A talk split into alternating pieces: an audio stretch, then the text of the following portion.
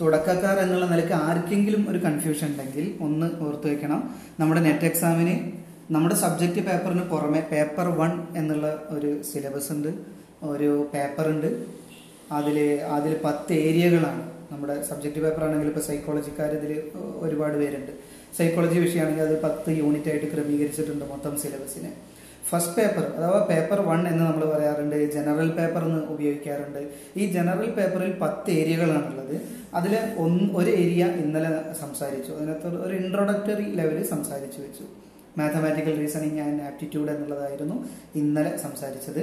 ഇന്ന് നമ്മുടെ പാഠഭാഗമായിട്ട് വരുന്നത് ഹയർ എഡ്യൂക്കേഷൻ സിസ്റ്റമാണ് യൂണിറ്റ് പത്താമത്തെ യൂണിറ്റ് ആയിട്ടാണ് അതിൽ സിലബസ് ക്രമീകരിച്ചിട്ടുള്ളത്.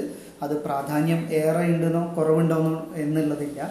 ഓരോ യൂണിറ്റിൽ നിന്നും അഞ്ച് വീതം ചോദ്യങ്ങൾ ഒക്കെയാണ് നമ്മൾ പ്രതീക്ഷിക്കുന്നത്. ആ പ്രപ്പോർഷനിൽ പാലിച്ചുകൊണ്ട് തന്നെയാണ് ചോദ്യങ്ങൾ വരാറുള്ളത്. അതുകൊണ്ട് തന്നെ ഓരോ യൂണിറ്റും പ്രധാനമാണ്.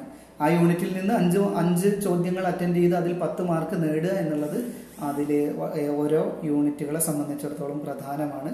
പത്താമത്തെ യൂണിറ്റ് ഹയർ എഡ്യൂക്കേഷൻ സിസ്റ്റം ഏതൊക്കെ ഏരിയകളാണ് ഹയർ എഡ്യൂക്കേഷൻ സിസ്റ്റത്തിൽ വരുന്നത് എന്നതിനെ കുറിച്ചാണ് അടുത്തത് പറയാനുള്ളത്.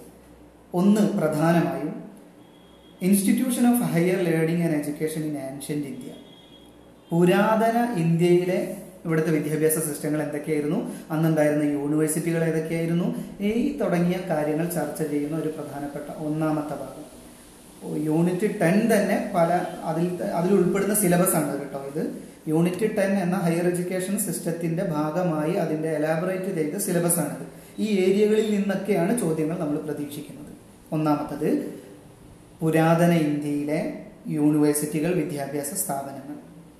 നമ്മൾ കേട്ടിട്ടുണ്ട് നളന്ദ തക്ഷശില പോലുള്ള ഒരുപാട് യൂണിവേഴ്സിറ്റികൾ ആദ്യകാലത്ത് ഇന്ത്യയുടെ വളരെ പുരാതനമായ കാലത്ത് ഇവിടെ യൂണിവേഴ്സിറ്റികളായിട്ട് നിലനിന്നിരുന്നു. സംസ്കൃത പഠനത്തെയും അതുപോലെ ന്യായ ഇങ്ങനെ തുടങ്ങി തർക്കശാസ്ത്രത്തെയും സംബന്ധിച്ച വളരെ വിശ്രുതമായ യൂണിവേഴ്സിറ്റികൾ ഇന്ത്യയിലുണ്ടായിരുന്നു. അവയിൽ അറിയപ്പെടുന്നവയാണ് ഈ നളന്തയും തക്ഷശിലയും പോലുള്ള യൂണിവേഴ്സിറ്റികൾ. അവയെക്കുറിച്ച് അവയെ സംബന്ധിച്ച് ഒക്കെ വരുന്ന വരുന്ന ഒരു ഏരിയയാണ് institution of higher learning and education in ancient India. അതാണ് ഒന്നാമത്തെ ഒരു ഏരിയ. രണ്ട് evolution of higher learning and research in post independence India. സ്വാതന്ത്ര്യാനന്തര ഇന്ത്യയിൽ ഇന്ത്യയ്ക്ക് സ്വാതന്ത്ര്യം കിട്ടിയതിന് ശേഷം ഉന്നത വിദ്യാഭ്യാസ രംഗത്ത് എന്തെല്ലാം മാറ്റങ്ങളാണ് ഉണ്ടായിട്ടുള്ളത്? എന്തെല്ലാം ഗവേഷണങ്ങളാണ് നടന്നിട്ടുള്ളത്? ആ ഗവേഷണങ്ങളുടെ ഫലമായി എന്തെല്ലാം റിസൾട്ടുകളാണ് ഉണ്ടായിട്ടുള്ളത്? ഞാൻ ചുരുക്കി പറയുകയാണ്. നമുക്ക് ഇനി ഓരോ ഏരിയകളും കുറച്ചുകൂടെ ഒന്ന് വിശദമായിട്ട് പറയാം. അടുത്തതൊന്ന് oriental and conventional learning programmes in India ഇന്ത്യയിലെ വളരെ യാഥാസ്ഥികമായ വിദ്യാഭ്യാസ സംവിധാനങ്ങൾ ഉണ്ടായിരുന്നു. നമുക്കറിയാം ഇന്ത്യ ഭാരതീയ പാരമ്പര്യം ഭാരതീയ സംസ്കാരം എന്നൊക്കെ പറയുന്നത് ഈ ഗുരുകുല സമ്പ്രദായവുമായി ബന്ധപ്പെട്ട ഒരുപാട് കാര്യങ്ങൾ ഉള്ളതായിട്ട് നമുക്ക് തന്നെ അറിയാം. നമ്മുടെ ബുദ്ധദേവ കഥ ബുദ്ധ ബുദ്ധന്റെ കഥകളിലാണെങ്കിലും ജാതവേദ കഥകളിലാണെങ്കിലും ഇവയിലൊക്കെ പറയുന്ന ഈ ഗുരുവും ശിഷ്യനും. ആ ഗുരു എന്ന് പറയുന്നത് ആ പദം തന്നെ നിങ്ങൾ ഓർക്കുന്നുണ്ടാവും. കണ്ണിലെ അജ്ഞതയുടെ ഇരുട്ടകറ്റി പ്രകാശം നൽകുന്നവരാണ് ഗുരു എന്നാണ്. ഗുരുകുല സമ്പ്രദായം എന്ന് പറയുമ്പോൾ നമ്മൾ ഇന്നത്തെ ഹോസ്റ്റൽ സിസ്റ്റം പോലെ അതിന്റെ ഒരു ഒരു പുതിയ വേർഷനാണ് ഹോസ്റ്റൽ എന്ന് പറയാം. ആശ്രമത്തിൽ ഗുരുവിന്റെ സന്നിധിയിലേക്ക് പോയി ഗുരുവിനോടൊപ്പം തന്നെ ജീവിച്ച് ജീവിതത്തിന്റെ ഭാഗമായി പാഠങ്ങൾ പഠിക്കുകയും ജീവിതത്തിൽ വരുന്ന പല പല സന്ദർഭങ്ങളിലൂടെ വിജ്ഞാനം കൈവരിക്കുകയും ഒരു ഘട്ടം എത്തുമ്പോൾ ഗുരു നിന്റെ പഠനം പൂർത്തിയായി നിനക്ക് പോകാം എന്ന് പറഞ്ഞുകൊണ്ട് പോകുന്ന ഗുരുകുല സമ്പ്രദായത്തെക്കുറിച്ച് നമുക്ക് പരിചിതമാണ്. ആ സമ്പ്രദായത്തിൽ നിന്ന് അതിനെ തുടർന്ന് വരുന്ന ഒരുപാട് പഴയകാല സംവിധാനങ്ങൾ ഇന്ത്യയിൽ ഉണ്ടായിട്ടുണ്ട് ഏഷ്യാറ്റിക് സൊസൈറ്റി പോലെ അതുപോലെ institute of Sanskrit and Indology Indological studies പോലുള്ള ഒരുപാട് സംവിധാനങ്ങൾ ആദ്യകാല ഇന്ത്യയിൽ ഉണ്ടായിട്ടുണ്ട് ഇന്നത്തെ നമ്മുടെ ഒരു ഒരു നമുക്ക് ഇന്നത്തെ സംവിധാനത്താണെങ്കിൽ പറയാം കുറച്ചുകൂടെ കോളനിവൽക്കരണം നമ്മൾ ഏൽപ്പിച്ച കൊളോണലൈസേഷനും അതുപോലെ ആഗോളവൽക്കരണം ഗ്ലോബലൈസേഷനും ഇംഗ്ലീഷ് വിദ്യാഭ്യാസവും ഫോറിനേഴ്സിനോടുള്ള സ്വാധീനം അതിന്റെയൊക്കെ ഫലമായിട്ടാണ് ഇവിടുത്തെ ഇന്ന് നമ്മൾ കാണുന്ന യൂണിവേഴ്സിറ്റി സിസ്റ്റങ്ങളൊക്കെ വരുന്നത്. അതിന് മുമ്പ് ചില സംവിധാനങ്ങൾ ഇവിടെ തന്നെ ഉണ്ടായിരുന്നു. അത് ഏതെല്ലാമാണ് അതിനെക്കുറിച്ചാണ് ആ ഏരിയ സംസാരിക്കുന്നത്. മറ്റൊന്ന് professional technical skill based education professional എന്ന് പറയുന്ന എഞ്ചിനീയറിംഗ് ഇതുപോലുള്ള സംഗതികൾ. അതുപോലെ ജോലി വളരെ പ്രൊഫഷണലായപ്പോൾ ബി ബി എഡ് എന്നുള്ള ഒരു പ്രൊഫഷണൽ കോഴ്സാണെന്ന് പറയാറുണ്ട്. അധ്യാപനം എന്നുള്ള ഒരു പ്രൊഫഷന് വേണ്ടി മാത്രമുള്ളൂ. ടെക്നിക്കൽ എന്ന് പറയുമ്പോൾ എഞ്ചിനീയറിംഗ് മേഖലയിൽ മറ്റു പല മേഖലകളിൽ ടെക്നിക്കൽ എഡ്യൂക്കേഷനുകളുണ്ട് അത് സ്കിൽ ബേസ്ഡ് എഡ്യൂക്കേഷൻ ഓരോ കലകൾ അല്ലെങ്കിൽ ഓരോ ഓരോ കഴിവ് ബേസ് ചെയ്തുകൊണ്ട് രൂപപ്പെടുത്തിയ എഡ്യൂക്കേഷനാണത് അതിന് ആർക്കിടെക്റ്റ് വേണമെങ്കിൽ പറയാം. അങ്ങനെ തുടങ്ങിയിട്ടുള്ള ഒരുപാട് എഡ്യൂക്കേഷൻ സിസ്റ്റം നമ്മുടെ ഇന്ത്യയിലുണ്ട്. അവയെക്കുറിച്ചുകൂടെയാണ് ആ ഏരിയ സംസാരിക്കുന്നത്. അടുത്തത് വാല്യൂ എഡ്യൂക്കേഷൻ ആൻഡ് എൻവിയോൺമെന്റൽ എഡ്യൂക്കേഷൻ മൂല്യാധിഷ്ഠിത വിദ്യാഭ്യാസം എന്നൊക്കെ വേണമെങ്കിൽ നമുക്ക് പറയാം. മൂല്യാധിഷ്ഠിത വിദ്യാഭ്യാസം അതുപോലെ ഈ എൻവിയോൺമെന്റൽ എഡ്യൂക്കേഷൻ പരിസ്ഥിതിയെ കുറിച്ചുള്ള എഡ്യൂക്കേഷൻ അതിനെ സംബന്ധിക്കുന്നതാണ് മറ്റൊരു ഏരിയ അടിയത്തൊരു ഏരിയ കുറച്ചൊന്ന് കാണാതെ കൊണ്ട് തോന്നുന്നു പോളിസീസ് എന്നാണ് കേട്ടോ. പോളിസീസ് ഗവേണൻസ് ആൻഡ് അഡ്മിനിസ്ട്രേഷൻ ഇന്ത്യയിൽ പല കാലങ്ങളിലായിട്ട് നമ്മുടെ എസ് രാധാകൃഷ്ണൻ രാധാകൃഷ്ണൻ കമ്മീഷൻ മുതൽ കോത്താരി കമ്മീഷൻ തുടങ്ങി ഒരുപാട് കമ്മീഷനുകൾ വിദ്യാഭ്യാസത്തിന് വേണ്ടിയിട്ടുണ്ടായിട്ടുണ്ട്. വ്യത്യസ്ത വിദ്യാഭ്യാസ നയങ്ങൾ ഉണ്ടായിട്ടുണ്ട്. ഇപ്പൊ ഏറ്റവും അടുത്ത് നമ്മൾ കേട്ടു രണ്ടായിരത്തി ഇരുപതിലെ N E P national educational policy പുതിയ പോളിസി വന്നു. ഇപ്പോൾ പ്രാബല്യത്തിൽ വന്നിട്ടില്ലെങ്കിലും അങ്ങനെ ഒന്ന് പുതിയ സർക്കാർ അതിനെ കൊണ്ടുവരാൻ പ്രാബല്യത്തിൽ വരുത്താനുള്ള ശ്രമങ്ങൾ വരുന്നു. അത് ലോക്സഭ പാർലമെന്റ് പാസ്സാക്കി കഴിഞ്ഞു. അത്തരം ഒരുപാട് പോളിസികൾ പല പല കാലങ്ങളിലായി വന്നാണ് ഇവിടെ നമ്മൾ എത്തിയത് അതുപോലെ ഓരോ ആ പോളിസികളെ കുറിച്ച് നമ്മൾ അവെയർ ആയിരിക്കണം ഇതിന്റെ ഭാഗമായിട്ട് അവെയർ ആയിരിക്കണം എന്ന് പറയുമ്പോൾ ഇൻ ദ സെൻസ് ഓഫ് ഈ എക്സാമിന് നമ്മൾ പ്രിപ്പയർ ചെയ്യുമ്പോൾ ഈ യൂണിറ്റിൽ നിന്ന് നമ്മൾ നമ്മൾ ചോദ്യങ്ങൾ പ്രതീക്ഷിക്കുമ്പോൾ അത്തരം എഡ്യൂക്കേഷണൽ പോളിസികളെ കുറിച്ച് അവയെക്കുറിച്ച് കൃത്യമായ ധാരണ വേണം. ആ ഭാഗങ്ങളിൽ നിന്ന് ചോദ്യങ്ങൾ നമ്മൾ പ്രതീക്ഷിക്കുന്നുണ്ട്. മറ്റൊന്ന് ഇതിന്റെ വിദ്യാഭ്യാസ സംവിധാനം. നിങ്ങൾക്കറിയാം ഈ കൺകറന്റ് ലിസ്റ്റിലാണ് പെടുന്നത്. കൺകറന്റ് ലിസ്റ്റ് എന്ന് പറഞ്ഞാൽ ഇന്ത്യയുടെ ഒരു ജനാധിപത്യ സംവിധാനം എന്ന് പറഞ്ഞാൽ ഫെഡറൽ സിസ്റ്റം ആണല്ലോ കേന്ദ്രം ചിലത് കേന്ദ്രത്തിന് മാത്രം അധികാരമുള്ള ചില കാര്യങ്ങളുണ്ട്. പ്രതിരോധം പോലുള്ള കാര്യങ്ങളൊക്കെ അതിൽ പെടുന്നതാണ്. എന്നാൽ കേന്ദ്രത്തിനും സംസ്ഥാനത്തിനും എന്തോ ബാധ്യതകളുള്ള റെസ്പോൺസിബിലിറ്റികളുള്ള ഏരിയകളുണ്ട്. വിദ്യാഭ്യാസം എന്നുള്ളത് ആ മേഖലയിൽ പെടുന്നതാണ്. സ്റ്റേറ്റിന് മാത്രം അധികാരമുള്ള ചില ഇടങ്ങളുണ്ട്. അത് ഏതൊക്കെല്ലാമാണ്? അവയുടെ ഭരണ സംവിധാനം എങ്ങനെയാണ്? മൊത്തത്തിൽ വിദ്യാഭ്യാസ ഇപ്പോൾ നമുക്ക് അറിയാം കേന്ദ്രത്തിൽ വിദ്യാഭ്യാസ വകുപ്പ് എന്ന വകുപ്പില്ല. അവിടെ ഉള്ളത് എന്താ ഹ്യൂമൻ റിസോഴ്സ് ആൻഡ് ഡെവലപ്മെന്റ് വകുപ്പ് എന്നുള്ള മാനവ വിഭവശേഷി വകുപ്പ് എന്ന മിനിസ്ട്രിക്ക് കീഴിലാണ് വിദ്യാഭ്യാസ സംവിധാനങ്ങൾ വരുന്നത്. അതുപോലെ യു ജി സി എന്ന് പറയുന്ന ഒരു അപ്പർ ബോഡി ഉണ്ട്. യൂണിവേഴ്സിറ്റികളെയും ഹയർ എഡ്യൂക്കേഷനെ മൊത്തത്തിൽ നമ്മൾ സംവിധാനിക്കുന്ന രീതിയിലുള്ള യു ജി സി ഉണ്ട്. അങ്ങനെയുള്ള അതിന്റെ സംവിധാനങ്ങൾ എങ്ങനെയൊക്കെയാണ് അഡ്മിനിസ്ട്രേഷൻ എങ്ങനെയൊക്കെയാണ് ഇങ്ങനെ തുടങ്ങിയിട്ടുള്ള ഭാഗങ്ങളാണ് ആ മേഖലയിൽ നിന്ന് വരുന്നത്. ഇതാണ് നമുക്ക് വേണമെങ്കിൽ നമ്മുടെ സിലബസിന്റെ ഈ യൂണിറ്റ് പത്ത് തന്നെ ഇത്രയും വളരെ വാസ്റ്റ് ആയ ഒരു സിലബസ് ആണ് എന്ന് മനസ്സിലാക്കണം. ഇതിൽ നിന്ന് അഞ്ച് ചോദ്യങ്ങൾ നമ്മൾ പ്രതീക്ഷിക്കുന്നു. അഞ്ച് ചോദ്യങ്ങൾക്ക് രണ്ട് മാർക്ക് വീതം പത്ത് മാർക്ക് വളരെ ക്രൂഷ്യലാണ്. ഫസ്റ്റ് പേപ്പറിൽ പത്ത് മാർക്ക് എന്നൊക്കെ പറയുന്നത് വളരെ ക്രൂഷ്യലാണ്. ഈവൻ ഒരു ഒരു ചോദ്യത്തിന് ഉത്തരം നൽകി രണ്ട് മാർക്ക് നേടുക എന്ന് പറയുന്നത് പോലും നമ്മുടെ നെറ്റ് ക്രാക്ക് ചെയ്യുന്നതിനെ നിർണയിക്കുന്ന അതുപോലെ ജെ ആർ എഫിനെ ഒക്കെ നിർണയിക്കുന്ന വളരെ പ്രധാനപ്പെട്ട ഘടകമാണ്. അപ്പോൾ അതുകൊണ്ട് തന്നെ ഈ വാസ്റ്റ് ഏരിയയാണെങ്കിലും നമ്മൾ സാമാന്യമായി ഇവകളെല്ലാം കവർ ചെയ്ത് പോകുമ്പോൾ മാത്രമാണ് ഈ exam in the sense of ഇത് ക്രാക്ക് ചെയ്യുക എന്നുള്ള അർത്ഥത്തിൽ നമുക്ക് വിജയം വരിക്കാൻ കഴിയുന്നത്. ഞാൻ ഇപ്പൊ പറഞ്ഞത് ക്ലിയർ ആണെന്ന് വിചാരിക്കുന്നു. സിലബസിനെ കുറിച്ച് ക്ലിയർ അല്ലേ? ഹലോ ഓക്കെ പോവാലോ അല്ലേ? മുന്നോട്ട് പോവാം. അടുത്തത് ഇതിൽ തന്നെ ഒന്നാമത്തെ നമ്മുടെ ഭാഗം പറഞ്ഞല്ലോ. ഒന്നാമത്തെ നമ്മൾ ഈ വിഷയത്തെ കുറിച്ച് പറഞ്ഞു. Institutions of higher learning and education in ancient India പുരാതന ഇന്ത്യയിലെ ഇവിടെ ഉന്നത വിദ്യാഭ്യാസ സംവിധാനങ്ങളെ കുറിച്ചാണ് സ്ഥാപനങ്ങളെ കുറിച്ചാണ് അത് ഒന്നാമത്തെ ഏരിയയായിട്ട് നമ്മൾ നോക്കുമ്പോൾ അതിൽ നമ്മൾ കാണുന്ന ഒരു പ്രധാനപ്പെട്ട ഒന്ന് ബേസിക് ടേംസ് ആൻഡ് കൺസെപ്റ്റ്സ് ആണ്. ആദ്യകാല പുരാതന ഇന്ത്യയിൽ ഉണ്ടായിരുന്ന ഇവിടുത്തെ സംവിധാനങ്ങൾ. നമുക്കറിയാം വേദിക് എഡ്യൂക്കേഷൻ എന്ന് പറയും. വേദ വിദ്യാഭ്യാസം അതായിരുന്നു പണ്ട് കാലത്ത് നമുക്ക് ഇവിടെ ഉണ്ടായിരുന്നത്. അന്ന് കുറേ അവ അവർക്കിടയിൽ പ്രധാനമായിട്ടും ഈ നമ്മൾ പറഞ്ഞല്ലോ ഗുരു ഗുരുകുല സമ്പ്രദായമാണ് ഉണ്ടായിരുന്നതെന്ന് പറഞ്ഞു.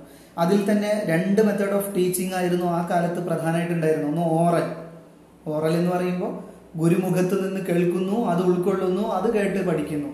അത്രമാത്രം. അവിടെ എഴുത്തോ വായനയോ ഒന്നുമില്ല. ഈ ഈ മന്ത്രോച്ചാരണങ്ങൾ പഠിക്കുന്നതും ഒക്കെ അങ്ങനെയാണ്. അവരൊന്നും എഴുതിയത് കാണുന്നില്ല. മറിച്ച് ചെയ്യുന്നത് എന്താ? ഗുരുവിൽ നിന്ന് കേൾക്കുന്നു അത് മനഃപ്പാടം ഹൃദിസ്ഥമാക്കുന്നു അത് പ്രയോഗത്തിൽ വരുത്തുന്നു. ഇങ്ങനെ ഓറൽ സിസ്റ്റമാണ്. രണ്ട് മെത്തേഡ് ഓഫ് ടീച്ചിങ് ആണ്. ആ കാലത്ത് പുരാതന കാലത്തെ രീതികളായിട്ടുള്ളത്. ഒന്ന് ഓറൽ രണ്ട് ചിന്തൻ എന്ന് പറയുന്നത് അഥവാ തിങ്കിങ് എന്ന് പറയുന്നത്. ഓറൽ ചിന്തൻ. ചിന്തൻ എന്ന് പറയുന്നത് കുറച്ചുകൂടി ബൗദ്ധികമായ വ്യവഹാരങ്ങൾക്ക് ചിന്തിക്കാനൊക്കെ ഉള്ള അതിന് ചാൻസ് നൽകുന്ന ഒരു സാധനമാണ്. ഈ രണ്ട് ടേമുകൾ ഒന്ന് നോട്ട് ചെയ്ത് വെക്കണം. ടു മെത്തേഡ് ഓഫ് ടീച്ചിങ് ആ കാലത്ത് ഉണ്ടായിട്ടുള്ള പ്രധാനപ്പെട്ട രണ്ട് മെത്തേഡ് ഓഫ് ടീച്ചിങ് ആണ്. ഒന്ന് ഓറലാണ് അഥവാ വാമൊഴിയായി കൈമാറുന്ന പഠന രീതി മറ്റൊന്ന് ചിന്തൻ എന്നാണ് അതിന് പറയുക. തിങ്കിങ് എന്ന് പറയാം നമുക്ക് മനസ്സിലാക്കാൻ പറയാം. എന്ന് പറഞ്ഞാൽ കാര്യങ്ങൾ വിശകലനം ചെയ്തുകൊണ്ട് പഠിക്കുന്ന ഒരു സംവിധാനം. ഈ രണ്ട് രീതികളും ആ, ഒരു ആൻഷ്യന്റ് ഇന്ത്യയിൽ പ്രചാരത്തിലുണ്ടായിരുന്നതാണ്. ഇവയെക്കുറിച്ച് ചോദിക്കാം. എങ്ങനെ ചോദ്യം വരിക എന്ന് ചോദിച്ചാൽ ചിന്തൻ എന്ന പഠന സംവിധാനം ഏത് കാലത്തെ വിദ്യാഭ്യാസവുമായി ബന്ധപ്പെട്ട് നിൽക്കുന്നു? ഇങ്ങനെയൊക്കെ ആയിരിക്കും ചോദ്യങ്ങൾ വരിക. അതുപോലെ തന്നെ അങ്ങനത്തെ ചില ടേംസുകളുണ്ട് ആൻഷ്യന്റ് ഇന്ത്യയെ സംബന്ധിച്ചിടത്തോളം ഉപനയന എന്ന് പറയുന്ന ഒരു ഒരു സംവിധാനമുണ്ട്. അതുപോലെ ഗുരുകുല അതിൽ തന്നെ പരിഷത്ത് എന്ന് പറയും. പരിഷത്ത് എന്ന് പറഞ്ഞ ആ ടേം അവിടെ അക്കാദമികളെ വിളിക്കുന്ന പേരായിരുന്നു അന്നത്തെ കാലത്ത് അക്കാദമികളെ വിളിക്കുന്ന പേരായിരുന്നു പരിഷത്ത് എന്ന്. അപ്പോൾ ഈ പരിഷത്ത് എന്നുള്ള വേർഡ് തന്നിട്ട് ഇത് ഏത് കാലത്തെ വിദ്യാഭ്യാസത്തെ സൂചിപ്പിക്കുന്നു എന്ന അർത്ഥത്തിലുണ്ടാവും. അതുപോലെ അതുപോലെ അക്കാ അന്നത്തെ അക്കാദമിക്സിനെ സൂചിപ്പിക്കാൻ അന്ന് ഉപയോഗിച്ചിരുന്ന ടേം എന്തായിരുന്നു? ഈ അർത്ഥത്തിൽ പരിഷത്ത് എന്നുള്ളതുണ്ടാവും. അതുപോലെ സമ്മേളൻസ്. ആ കാലത്തെ ഒരു ഒരു ടേമാണ് സമ്മേളൻസ് എന്ന് പറയുന്നത്. നമ്മൾ മലയാളത്തിൽ അത് സംസ്കൃത പദമായിരിക്കും സംസ്കൃത പദമാണ് സമ്മേളൻ എന്ന് പറയുന്നത്. മലയാളത്തിലേക്ക് വന്നപ്പോൾ നമ്മൾ അതിനെ സമ്മേളനം എന്ന് പറയുന്നുണ്ട് ഇങ്ങനെ കോൺഫറൻസ് എന്നുള്ള അർത്ഥത്തിൽ. അന്ന് ഉപയോഗിച്ചിരുന്ന ആ ഒരു ടൈമായിരുന്നു സമ്മേളൻസ് അഥവാ കോൺഫറൻസസ് എന്ന് പറയുന്നത്. ഇങ്ങനത്തെ ചില ടേമുകളെ കുറിച്ച് ബേസിക് ടേമുകളും അതിനെക്കുറിച്ചുള്ള കൺസെപ്റ്റുകളുമാണ് ആ ഭാഗത്ത് നിന്ന് ഈ ഭാഗത്ത് നിന്ന് അതിൽ വരുന്നത്. അതുപോലെ ബ്രഹ്മണ സംഘ എന്ന് പറയുന്ന ഒരു ഒരു ടേമുണ്ട് അതെന്താണെന്ന് വെച്ചാൽ ഈ ഋഗ്വേദയിൽ പഠനവും ഗവേഷണവും നടത്തുന്നതിനുള്ള സ്പെഷ്യൽ ഇൻസ്റ്റിറ്റ്യൂഷനെ കുറിച്ചാണ് ബ്രഹ്മണ സംഘ എന്ന ടേം കൊണ്ട് ഉദ്ദേശിക്കുന്നത്. ഓക്കെ ഇങ്ങനെ ചില ടേമുകൾ കൺസെപ്റ്റുകൾ ഇവയെക്കുറിച്ചൊക്കെ അതിൽ അതിന്റെ ഭാഗമായിട്ട് വരുന്നു. അടുത്ത ഒന്നാണ് വേദാസ് എന്ന ഉപനിഷത്ത്. വേദങ്ങൾ ഉപനിഷത്തുകൾ. വേദം നിങ്ങൾക്കറിയാം പ്രധാനമായിട്ടും നാല് വേദങ്ങളുണ്ട്.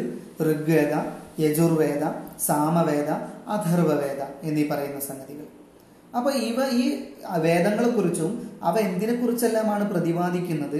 ഋഗ്വേദയിലെ പ്രധാനപ്പെട്ട സംഗതികൾ എന്താണ്? അതിൽ നമ്മൾക്കറിയാം ഋഗ്വേദ എന്ന് പറയുന്നത് collection of Vedic Sanskrit hymns ആണ്. എന്ന് പറഞ്ഞാൽ വേദമന്ത്രങ്ങൾ സംസ്കൃതത്തിലുള്ള വേദമന്ത്രങ്ങളുടെ കളക്ഷനാണ് ഋഗ്വേദയിലെ കണ്ടന്റ് അപ്പൊ അതിനെക്കുറിച്ച് ചോദ്യം വരാം. സാമവേദ. സാമവേദ എന്ന് പറഞ്ഞാലും ഈ പറഞ്ഞ പോലെ എന്താണ് വേദാസ് വേദ ഓഫ് ചാൻസ് എന്നാണ് പറയുന്നത്. ചാൻഡുകൾ എന്ന് പറയുമ്പോഴും നമ്മൾ പൂജാതി കർമ്മങ്ങൾക്കൊക്കെ ഉപയോഗിക്കുന്ന മന്ത്രങ്ങൾ അവയുടെ വേദം അതാണ് സാമവേദയിലും ഉൾക്കൊള്ളുന്നത്. യജുർവേദ അടുത്തൊന്ന് അത് യജുർവേദ കുറച്ചുകൂടി എന്താണെന്ന് വെച്ചാൽ നമ്മുടെ റിലീജിയസ് റിച്വൽസ്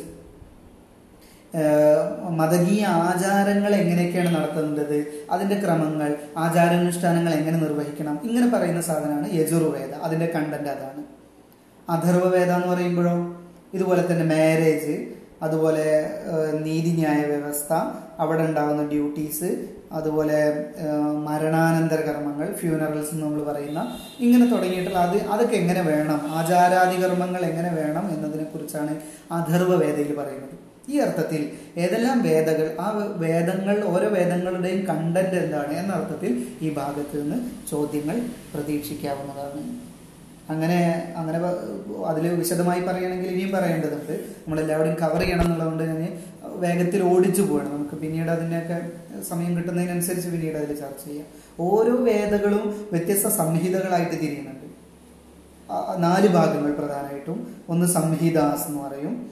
രണ്ട് അര ആരണ്യകാസ് എന്ന് പറയും. മൂന്ന് ബ്രഹ്മണാസ് നാല് ഉപനിഷത്ത്. ഇപ്പൊ ഇതിൽ വേദാസാന ഉപനിഷത്ത് എന്ന് പറഞ്ഞല്ലോ. വേദങ്ങൾ തന്നെ നാലെണ്ണമായിട്ട് സബ് ക്ലാസിഫൈ ചെയ്യുന്നുണ്ട്. അതിൽ നാലാമത്തതാണ് ഈ ഉപനിഷത്ത്. അപ്പൊ അവയെക്കുറിച്ച് അതിലെന്താണ് അതിന്റെ കണ്ടന്റ് ഇവയെ കുറിച്ചെല്ലാം ഈ ഭാഗത്ത് നിന്ന് ചോദ്യങ്ങൾ വരാവുന്നതാണ്. അതുപോലെ നമ്മൾ മുമ്പ് സൂചിപ്പിച്ച പോലെ തക്ഷശില ഏഹ് നളന്ദ ഇങ്ങനെ തുടങ്ങി ഒട്ടേറെ ഏൻഷ്യന്റ് ഇന്ത്യയിൽ ഉണ്ടായിരുന്ന ഒരുപാട് learnings higher learning and education സംവിധാനങ്ങളുണ്ട്. അവിടെ ഉണ്ടായിരുന്ന പ്രധാന സ്കോളേഴ്സിനെ വെച്ചുകൊണ്ട് നമ്മൾക്ക് ചോദ്യം ചോദിക്കാം ചോദ്യം ചോദിക്കാം. ഇപ്പൊ ഇതിൽ ഉദാഹരണം കണ്ടോ? ചരക ആൻഡ് സുശ്രുത സുശ്രുത എന്നൊക്കെ പറയുന്നത് ചരകനും സുശ്രുതനും ഉൾപ്പെടെയുള്ള പ്രധാന എമിനന്റ് സ്കോളേഴ്സ് ആണ്. അപ്പൊ ആ എമിനന്റ് സ്കോളേഴ്സ് പഠിക്കുകയോ അതല്ലെങ്കിൽ അവരവിടെ പഠ- അധ്യാപനം നടത്തുകയോ ചെയ്ത സ്ഥാപനം ഏതാണ്? യൂണിവേഴ്സിറ്റി ഏതാണ്? എന്നുള്ള തരത്തിൽ ചോദ്യങ്ങൾ അതാണ് സ്കോളേഴ്സ് ഇൻക്ലൂഡിംഗ് വുമൺ എന്നുള്ളത് കൊണ്ട് ഉദ്ദേശിക്കുന്നത്. പ്രത്യേകിച്ചും അവിടെ വന്നിട്ട് അവിടെ ഉണ്ടായിട്ടുള്ള വനിതകളായ അധ്യാപകരാര്. കഴിഞ്ഞ തവണത്തെ ചോദ്യത്തിൽ അങ്ങനെ ഒരു ചോദ്യം വന്നിട്ടുണ്ട്. വനിതയുടെ പേര് വന്നിട്ട് ഇവർ ഏത് യൂണിവേഴ്സിറ്റി ആൻഷ്യന്റ് ഇന്ത്യയിലെ ഏത് യൂണിവേഴ്സിറ്റിയുമായി കണക്ട് ചെയ്ത് നിൽക്കുന്നു എന്നുള്ളത്. നമ്മൾ പറയുന്നുണ്ടല്ലോ ഇപ്പോൾ ഗാന്ധിജി ബ്രിട്ടനിൽ പോയാണ് ബാരിസ്റ്റർ ആയതെന്നും അവിടെ നിന്നാണ് വക്കീൽ ഉദ്യോഗം നേടിയതെന്നൊക്കെ പറയുമല്ലോ അതുപോലെ ചരക ഏത് യൂണിവേഴ്സിറ്റിയുമായിട്ടാണ് ഏത് യൂണിവേഴ്സിറ്റിയിലാണ് പഠിച്ചിറങ്ങിയത് അധ്യാപനം നടത്തിയത് ഇങ്ങനെ ഇങ്ങനെ അത് ഉദാഹരണമായിട്ട് ഞാൻ പറഞ്ഞതാണ് അത്തരം ചോദ്യങ്ങൾ ഈ ഭാഗത്ത് നിന്ന് പ്രതീക്ഷിക്കാവുന്നതാണ്. അതുപോലെ ചില യൂണിവേഴ്സിറ്റികളെ ഈ ഇപ്പോൾ യാത്രികരുണ്ടാവും ഇപ്പോൾ മാർക്കോ പോളോ ഒരു യാത്രികനാണ് ഹ്യുവാൻ സാൻ എന്ന് പറയുന്ന ചൈനീസ് മറ്റൊരു യാത്രികനുണ്ട്. പിന്നെ നമ്മുടെ കേരളം സന്ദർശിച്ച ഒരുപാട് യാത്രികരുണ്ട്. ടോളമി ഉൾപ്പെടെ പിന്നെ അതുപോലെ നമ്മൾ പറയുന്നുണ്ടല്ലോ എന്താ പറയുക പെട്ടെന്ന് പേര് കിട്ടുന്നില്ല. കേരളം സന്ദർശിച്ച വളരെ പ്രധാനപ്പെട്ട ഒരു ഒരു യാത്രികനുണ്ടല്ലോ. അദ്ദേഹമാണ് ഇവിടെ വന്നിട്ട് കണ്ണൂര് അദ്ദേഹം അറബിയായിരുന്നു. അദ്ദേഹം ഇവിടെ വന്നിട്ട് കണ്ണൂരിലെ ഈ നാട് കണ്ടിട്ട് ഇതെന്തൊരു നീളാണ് എന്ന അർത്ഥത്തിൽ മാത്തൂൽ എന്ന് പറഞ്ഞു അത്ര. അങ്ങനെയാണ് കണ്ണൂരിലെ മാട്ടൂൽ എന്ന നാടിന് ആ പേരുണ്ടായത് എന്ന് എന്ന ചരിത്രമുണ്ട്. അപ്പൊ അങ്ങനെ ഒരുപാട് ചരിത്രകാരന്മാർ ഇവിടെ വന്നിട്ടുണ്ട്. ആഹ്, അൽബിറോനി തുടങ്ങിയിട്ടുള്ള യാത്രികർ ഇവിടെ വന്നിട്ടുണ്ട്. ആ യാത്രികർ ഇവിടെ നമ്മുടെ ഇതിലെ ഭാഗമാവുന്നത് ആ യാത്രികർ ചില യൂണിവേഴ്സിറ്റികൾ സന്ദർശിക്കുകയും അത് അവിടെ ലാൻഡ്മാർക്കബിൾ ആയിട്ട് രേഖപ്പെടുത്തുകയും ചെയ്തിട്ടുണ്ട്. അത്തരം യാത്രികരെ കുറിച്ച് ചോദിക്കും. ഈ യാത്രികൻ ഏത് യൂണിവേഴ്സിറ്റിയുമായി ബന്ധപ്പെട്ടിരിക്കുന്നു. ആ ബന്ധം എന്ന് പറയുന്നത് എന്താ? ആ- മഹാൻ ആ അല്ലെങ്കിൽ ആ യാത്രികൻ ഈ അവിടെ സന്ദർശിച്ചിട്ടുണ്ട്. അയാളാണ് പിന്നീട് ഇത്തരം ഒരു യൂണിവേഴ്സിറ്റിയെ കുറിച്ച് പുറം ലോകത്തോട് പറഞ്ഞത്. അയാളുടെ യാത്രാ വിവരണത്തിലൂടെയാണ് അറിഞ്ഞത്. ഇങ്ങനെ പല ഘടകങ്ങളും അതിലുണ്ടാവും. അതിനെക്കുറിച്ച് സൂചിപ്പിക്കുന്നതാണ് ട്രാവലേഴ്സിന്റെ ട്രാവലേഴ്സിനെ കുറിച്ച് ഇത് സംബന്ധമായിട്ട് ചോദ്യങ്ങൾ വരുന്നത്. അടുത്തൊന്ന് അതിൽ ഞാൻ വേണമെങ്കിൽ ഇങ്ങനെ പറയാം. ഇൻസ്റ്റിറ്റ്യൂഷൻസ് അന്ന് കാലത്തുള്ള പ്രധാനപ്പെട്ട ഇൻസ്റ്റിറ്റ്യൂഷൻസിന്റെ പേര് പറയുകയാണെങ്കിൽ Takshashila Nalanda Vikramshila Vallabhi Mithila Odantapuri Somapura. Repeat once again Takshashila. ഇംഗ്ലീഷിൽ നമ്മൾ എഴുതുമ്പോൾ അതിന് താക്ഷില താക്സില എന്നാണ് എഴുതൽ.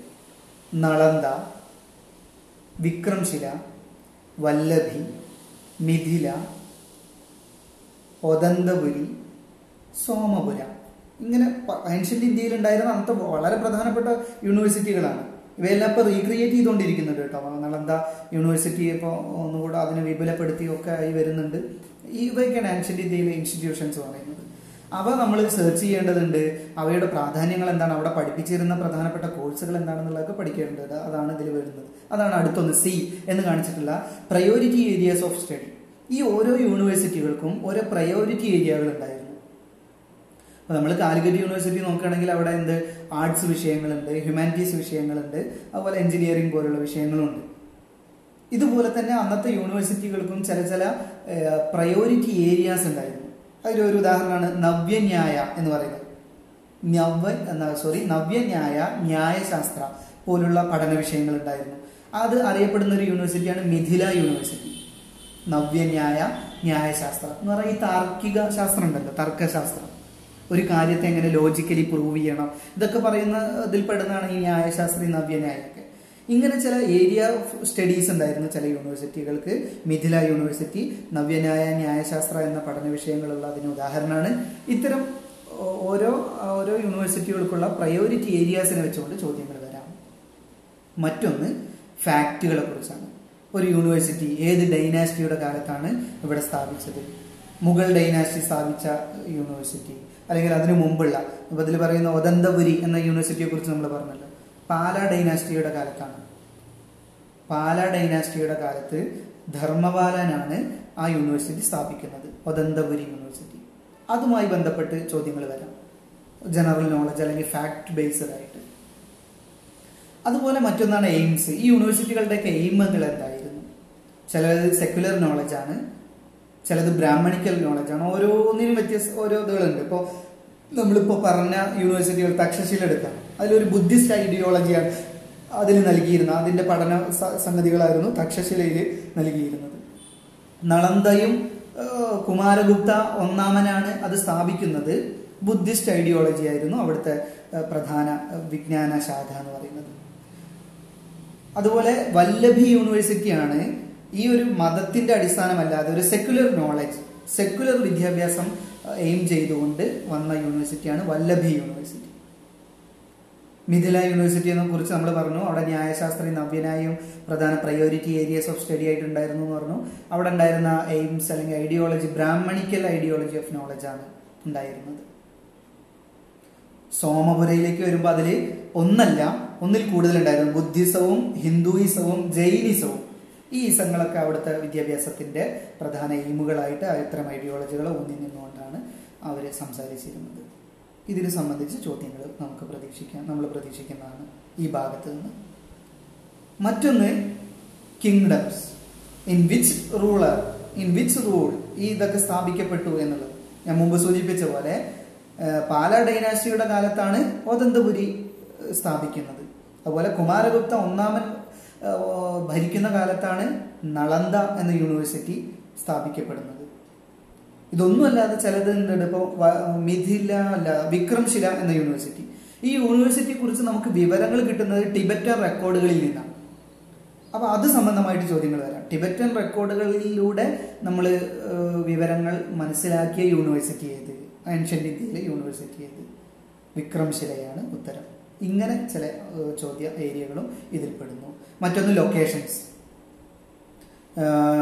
അന്ന് അപ്പോൾ പുരാതന ഇന്ത്യ എന്ന് പറയുമ്പോൾ വിഭജനത്തിന് മുമ്പുള്ള അവിഭക്ത ഇന്ത്യയാണ്. വിഭജനത്തിന് മുമ്പുള്ള ഇന്ത്യയാണ്. എന്ന് പറഞ്ഞാൽ പഞ്ചാബ് അവിഭക്ത പഞ്ചാബ് അവിഭക്ത പഞ്ചാബ്. വിഭജിക്കപ്പെടുന്നതിന് മുമ്പുള്ള പഞ്ചാബ്. ഇന്ന് ആ പഞ്ചാബിൻ അന്നത്തെ ആ പഞ്ചാബിന്റെ ഒരു ബഹുഭൂരിപക്ഷം ഒന്നും പാകിസ്ഥാനിലുള്ളത് അതൊരു വേറൊരു രാഷ്ട്രത്തിന്റെ ഭാഗമായിട്ട് നിൽക്കുകയാണ്. ലാഹോർ ഇന്ത്യയിലായിരുന്നു പണ്ട്. ഇന്നത് പാകിസ്ഥാന്റെ പ്രധാന ഏരിയയാണ്. റാവൽപിണ്ടി അത് എന്താണ് പാകിസ്ഥാന്റെ ഭാഗമാണ് മുമ്പ് ഇന്ത്യയുടെ ഭാഗമായിരുന്നു അന്ന് അവിടെ ഒരു യൂണിവേഴ്സിറ്റി ഉണ്ടായിരുന്നു.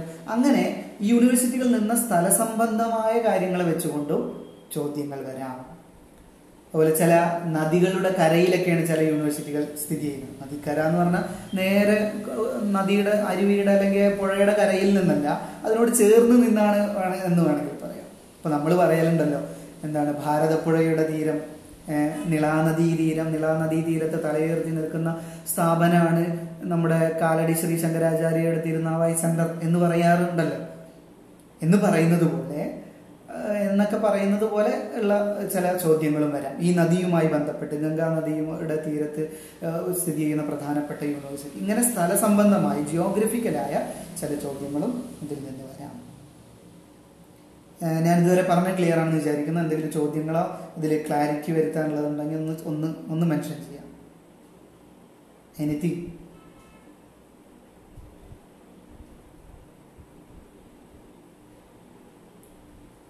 ഒന്നുമില്ല.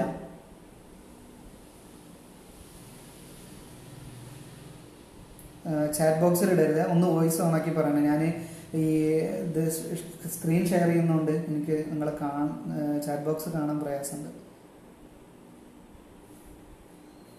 Okay okay okay. അങ്ങനെയാണെങ്കിൽ നമുക്ക് അടുത്ത ഒരു ഒരു സാമ്പിൾ ക്വസ്റ്റ്യൻ ഈ ഭാഗത്ത് നിന്ന് വരുന്ന മുമ്പ് വന്ന പ്രീവിയസ് ഇയർ വന്ന ഒരു ചോദ്യം നോക്കാം. ഒന്ന് ട്രൈ ചെയ്ത് നോക്കൂ. ചോദ്യം അതിൽ നമ്പർ നോക്കണ്ട കേട്ടോ. രണ്ട് നോക്കണ്ട. Takshashila. An ancient center for higher learning in India was declared as a heritage site by the UNESCO in. നമ്മൾ പറഞ്ഞല്ലോ ഫാക്റ്റുകളെ ബേസ് ചെയ്തുകൊണ്ട് വരുന്നു.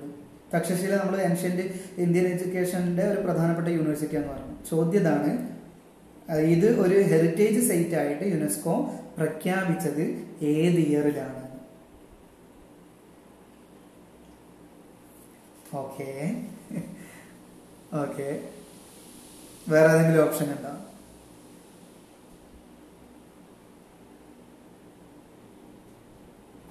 യെസ് ഉത്തരം ആയിരത്തി തൊള്ളായിരത്തി എൺപത് എന്നത് തന്നെയാണ്. അത് ഈ ചോദ്യം ചോദ്യം തിരഞ്ഞെടുക്കുന്നത് ഈ- ഭാഗത്ത് നിന്ന് ഫാക്റ്റുകളെ ബേസ് ചെയ്ത് വരുന്ന ചോദ്യങ്ങളുടെ സ്വഭാവം മനസ്സിലാക്കാൻ വേണ്ടിയാണ്. ചോദ്യം ക്ലിയർ ആയിരുന്നല്ലോ? തക്ഷശില. അപ്പോൾ ഇത്രയും മനസ്സിലാക്കേണ്ടത് ഇതേ ചോദ്യം നമുക്ക് ആവർത്തിച്ചു വരുമെന്ന് പ്രതീക്ഷിക്കാൻ വയ്യ. ഈ യൂണിവേഴ്സിറ്റികളെ താൽക്കാലികമായിട്ട് നമ്മൾ എന്താ ഗൂഗിൾ ചെയ്തെങ്കിലും ആൻഷ്യന്റ് ഇന്ത്യയിലെ എഡ്യൂക്കേഷനുകൾ ഏതല്ല എഡ്യൂക്കേഷണൽ യൂണിവേഴ്സിറ്റികൾ ഏതല്ല അവയുടെ ഫീച്ചേഴ്സ് എന്ത് അവിടെ പഠിപ്പിച്ചിരുന്ന പ്രധാന അധ്യാപകരാര് അവിടുന്ന് പഠിച്ചിറങ്ങി പിന്നീട് പ്രസിദ്ധരായവരാര് അതുപോലെ അതിനെ അതിലെ ഇപ്പോഴത്തെ അതിന്റെ ഇപ്പം എവിടെ സ്ഥിതി ചെയ്യുന്നു അങ്ങനെ തുടങ്ങിയിട്ടുള്ള ബേസിക് വിവരങ്ങൾ ഇത് സംബന്ധമായിട്ട് നമ്മൾ അറിഞ്ഞിരിക്കേണ്ടതുണ്ട്. അങ്ങനെ അങ്ങനെ നോക്കുമ്പോഴാണ് നമ്മൾ ഇതിനെക്കുറിച്ച് കൂടുതൽ വിവരങ്ങൾ തേടുന്നത് അപ്പോഴാണ് നമ്മൾ മനസ്സിലാക്കുന്നത് ടാക്സില ടാക്സില എന്ന് പറഞ്ഞാൽ നമ്മൾ സംസ്കൃതത്തിൽ തക്ഷശില എന്ന് പറയുന്നതിന്റെ ഇംഗ്ലീഷാണ് ടാക്സില അത് സ്ഥിതി ചെയ്യുന്നത് ഇന്ന് പാകിസ്ഥാനിലാണ്. പാകിസ്ഥാനിലെ റാവൽപിണ്ടിയിലാണ് സ്ഥിതി ചെയ്യുന്നത്. അപ്പോൾ കഴിഞ്ഞ ഒരു എക്സാമിന് രണ്ടായിരത്തി ഇരുപതിൽ നടന്ന ഒരു എക്സാമിന് എനിക്ക് ഓർമ്മയുണ്ട്. അന്ന് നമ്മളെ സെഷനിൽ വന്നിരുന്ന ഒരു ചോദ്യതായിരുന്നു. താഴെ തന്നതിൽ ഇന്ത്യയിൽ സ്ഥിതി ചെയ്യ അല്ലെങ്കിൽ ഇന്ത്യയ്ക്ക് പുറത്ത് സ്ഥിതി ചെയ്യുന്ന യൂണിവേഴ്സിറ്റി ഏത്? ഈ സമാനമായ ഒരു അർത്ഥത്തിൽ ഒരു ചോദ്യം ഉണ്ടായിരുന്നു. അപ്പൊ താക്സില അന്ന് ആൻഷ്യന്റ് ഇന്ത്യയിൽ ഇന്ത്യയുടെ ഭാഗമായിരുന്നെങ്കിലും വിഭജനത്തിന് ശേഷം അത് പാകിസ്ഥാന്റെ ഭാഗമായി തീർന്നു. റാവൽപിണ്ടിയിലാണ് ഇന്ന് താക്സില അവശേഷിപ്പുകൾ ഉള്ളത്. അതുപോലെ ഇൻഡസ് റിവറിന്റെ സിന്ധു നദീ നദീതടത്തിലാണ് ആ യൂണിവേഴ്സിറ്റി സ്ഥിതി ചെയ്യുന്നത്. അലക്സാണ്ടർ കണിങ്ഹാം ആണ് ഇത്തരം ഒരു യൂണിവേഴ്സിറ്റിയുടെ അവശേഷിപ്പുകൾ കണ്ടെത്തി അതിനെ എന്താ നമുക്ക് മുന്നിൽ പ്രസന്റ് ചെയ്യുന്നത്. അത് നാലാൾ അറിയുന്നത് ഇദ്ദേഹത്തിന്റെ അലക്സാണ്ടർ കണിംഗ്ഹാമിന്റെ സംഭാവനയിലൂടെയാണ്. അതാണ് നമ്മൾ പിന്നെ പറഞ്ഞ ട്രാവലർ ഫാക്സിയാൻ എന്ന ട്രാവലർ ചൈനീസ് ട്രാവലർ ഈ ടാക്സില വിസിറ്റ് ചെയ്തിട്ടുണ്ട്. അത് ലാൻഡ്മാർക്കബിൾ സംഗതിയാണ് അതുകൊണ്ടാണ്. ബാക്കി കുറെ ആളുകൾ അവിടെ വിസിറ്റ് ചെയ്തിട്ടുണ്ടാവും പഠിച്ചിട്ടുണ്ടാവും. ഈ വളരെ പ്രസിദ്ധരായ കുറച്ച് ആൾ ആളുകൾ അവിടെ സന്ദർശിച്ചതിനെ പറ്റി ചോദ്യങ്ങൾ വരാം. അതുപോലെ ആ നെയ്മിന്റെ പേര് തക്ഷശില സോറി ആ പേരിന്റെ ഒറിജിൻ ആ തക്ഷശില എന്ന പേര് വന്നത് ഭരതന്റെ മകനായ തക്ഷൻ. തക്ഷനിൽ നിന്നാണ് തക്ഷശിലയിലേക്ക് വരുന്നത്. ആ, പേര് നൽകിക്കൊണ്ടാണ് ആ യൂണിവേഴ്സിറ്റിയെ അങ്ങനെ വിളിക്കുന്നത്. ഇങ്ങനെ സംബന്ധിച്ച് നമ്മൾ എന്ത് ചെയ്യേണ്ടി വരും? ആ ഏൻഷ്യന്റ് ഇന്ത്യയിൽ വരുന്ന അത്തരം യൂണിവേഴ്സിറ്റികളെ സംബന്ധിച്ച് കൂടുതൽ പഠനം നടത്തി നമ്മൾ തന്നെ നോട്ട് ഉണ്ടാക്കി അങ്ങനെ വിശദമായിട്ട് ഒരുങ്ങേണ്ടതായിട്ട് വരും. ഈ ഏരിയയെ സംബന്ധിച്ച് പറയുമ്പോൾ അത്രയാണ് പറയാനുള്ളത്. ഇത് താരതമ്യേന ഇപ്പോൾ ആഡ് ചെയ്ത സാധനമാണ്. അതുകൊണ്ട് തന്നെ കഴിഞ്ഞ രണ്ടായിരത്തി ഇരുപത് സെഷനിലൊക്കെ ഈ ഭാഗത്ത് നിന്ന് ചോദ്യങ്ങൾ വന്നിട്ടുണ്ട്. അതിനെ ഇപ്പോൾ കഴിഞ്ഞ തവണ വന്നതിന്റെ ഒരു ഒരു ഗ്രാഫിക്കൽ അല്ലെങ്കിൽ സോറി പെർസെന്റേജ് ലെവൽ പറയുകയാണെങ്കിൽ ആൻഷ്യന്റ് എഡ്യൂക്കേഷൻ മൊത്തം സെഷനിൽ നിന്ന് പത്ത് ചോദ്യങ്ങൾ ഈ ഏരിയ വന്നത് മൊത്തം സെഷൻസ് എന്ന് പറയുമ്പോൾ തെറ്റിദ്ധരിക്കരുത്. കഴിഞ്ഞ തവണ ഒരു രണ്ടാഴ്ചയോളം നീണ്ടു നിന്ന വിവിധ സെഷനുകളിലായിട്ടാണ് എക്സാമുകൾ നടന്നിട്ടുള്ളത്. അതിലെല്ലാം കൂടി ഈ ഭാഗത്ത് നിന്ന് മാത്രം ആൻഷ്യന്റ് എഡ്യൂക്കേഷനിൽ മാത്രം പത്ത് ചോദ്യങ്ങൾ വന്നിട്ടുണ്ട്. അത് ഒരു എക്സാം പേപ്പറിലല്ല കേട്ടോ ഒരു എക്സാം പേപ്പറിൽ എഡ്യൂക്കേഷൻ ഭാഗത്തു നിന്ന് തന്നെ മൊത്തത്തിൽ അഞ്ചെണ്ണേ വരുള്ളൂ. കഴിഞ്ഞ രണ്ടായിരത്തി ഇരുപത് സെക്ഷനിൽ നടന്ന അല്ലെങ്കിൽ ഒക്ടോബറിൽ നടന്ന എക്സാമിൽ രണ്ടാഴ്ചയോളം നീണ്ട് ഒരു ദിവസം തന്നെ രണ്ട് സെക്ഷനുകളിലായി നടന്ന് ഒക്കെയാണ് എക്സാം നടന്നിട്ടുള്ളത്. അതിനനുസരിച്ച് ക്വസ്റ്റ്യൻ ഓരോരുത്തർക്കും വ്യത്യാസപ്പെടും. ആ മൊത്തം പാറ്റേണുകൾ നോക്കുമ്പോൾ അതിൽ നിന്ന് പത്ത് ചോദ്യങ്ങളാണ് ഈ ഭാഗത്ത് നിന്ന് വന്നിട്ടുള്ളത്. ഒരു ശതമാനക്കണക്ക് പറയുകയാണെങ്കിൽ പന്ത്രണ്ടര എന്ന് വേണമെങ്കിൽ പറയാം. പന്ത്രണ്ട് പോയിന്റ് അഞ്ച് ശതമാനമാണ് ഈ ഭാഗത്ത് നിന്ന് ചോദ്യങ്ങൾ വന്നിട്ടുള്ളത്. അടുത്തയിലേക്ക് പോകാമെന്ന് കരുതുകയാണ്. അപ്പോൾ ഒന്ന് ആലോചിക്കാം ആൻഷ്യന്റ് ഇന്ത്യയിലെ യൂണിവേഴ്സിറ്റികളെ സംബന്ധിച്ചുള്ളത് ഇതിൽ പ്രധാനപ്പെട്ട നമ്മൾ കവർ ചെയ്യേണ്ട ഒരു പ്രധാനപ്പെട്ട ഏരിയ അടുത്തത് evolution of higher learning and research in post independence India കഴിഞ്ഞ തവണത്തെ ചോദ്യങ്ങളെ വെച്ച് നോക്കുമ്പോൾ പ്രീവിയസ് ഇയർ ക്വസ്റ്റ്യൻസിനെ വെച്ച് നോക്കുമ്പോൾ ഈ ഭാഗത്ത് നിന്ന് വലിയൊരു അളവോളം ചോദ്യങ്ങൾ വന്നിട്ടുണ്ട്. മൊത്തം സെഷനുകളെ പരിശോധിക്കുമ്പോൾ നാൽപ്പത്തി മൂന്ന് ചോദ്യങ്ങൾ ഈ ഭാഗത്ത് നിന്ന് വരുന്നു. അത് ശതമാനക്കണക്ക് പറയുകയാണെങ്കിൽ അമ്പതിൽ പകുതിയിലധികം അമ്പത്തിനാല് ശതമാനം ഈ ഏരിയയിൽ നിന്ന് ചോദ്യങ്ങൾ വന്നിട്ടുണ്ട്. നമുക്ക് സമയക്കുറവുണ്ടെങ്കിൽ സമയക്കുറവുണ്ടെങ്കിൽ ഈ ഏരിയ പരമാവധി കവർ ചെയ്യേണ്ടതുണ്ട് എന്നാണ് തോന്നുന്നത്. ഒരുപക്ഷെ അടുത്ത തവണ ഇതിൽ ഈ ഭാഗത്ത് നിന്ന് തന്നെ ആവണമെന്ന് നമുക്ക് ഒരു ഗ്യാരണ്ടി പറയാൻ കഴിയില്ല കേട്ടോ. മുൻ വർഷത്തെ അപേക്ഷിച്ച് നോക്കുമ്പോൾ ഈ ഭാഗത്ത് നിന്ന് പകുതിയിലധികം ശതമാനം ചോദ്യങ്ങൾ ഈ ഭാഗത്ത് നിന്ന് വന്നിട്ടുണ്ട്. കണ്ടറിഞ്ഞ് ചിലപ്പോൾ എൻ ടി എ ആണ് ഇത് എക്സാം നടത്തുന്നത് കണ്ടറിഞ്ഞ് ചിലപ്പോൾ അത് അവർ മാറ്റി പിടിക്കുകയും ചെയ്യാം. മറ്റൊരു ഏരിയയിലേക്ക് പോവുകയും ചെയ്യാം. അത് അൺപ്രഡിക്റ്റബിൾ ആണ്. മുൻ അനുഭവം വെച്ചുകൊണ്ട് വേണമെങ്കിൽ പറയാം പകുതിയിലധികം അമ്പത് ശതമാനത്തിലേറെ ചോദ്യങ്ങൾ ഈ ഭാഗത്ത് വന്നിട്ടുണ്ട്. വളരെ പ്രധാനപ്പെട്ട വളരെ വിശാലമായ ഏരിയ കൂടെയാണിത്. ടച്ച് ചെയ്ത് വേഗം പോകാം. സ്വാതന്ത്ര്യത്തിന് ശേഷം സ്വാതന്ത്ര്യം കഴിഞ്ഞു. ആദ്യത്തെ പ്രധാനമന്ത്രിയായിട്ട് ജവഹർലാൽ നെഹ്റു ഭരണം ഏറ്റെടുക്കുന്നു പുതിയ ഭരണം വരുന്നതോടുകൂടെ സ്വാഭാവികമാണ് ഇവിടെ കുറെ സിസ്റ്റം നടത്തേണ്ടതുണ്ടല്ലോ.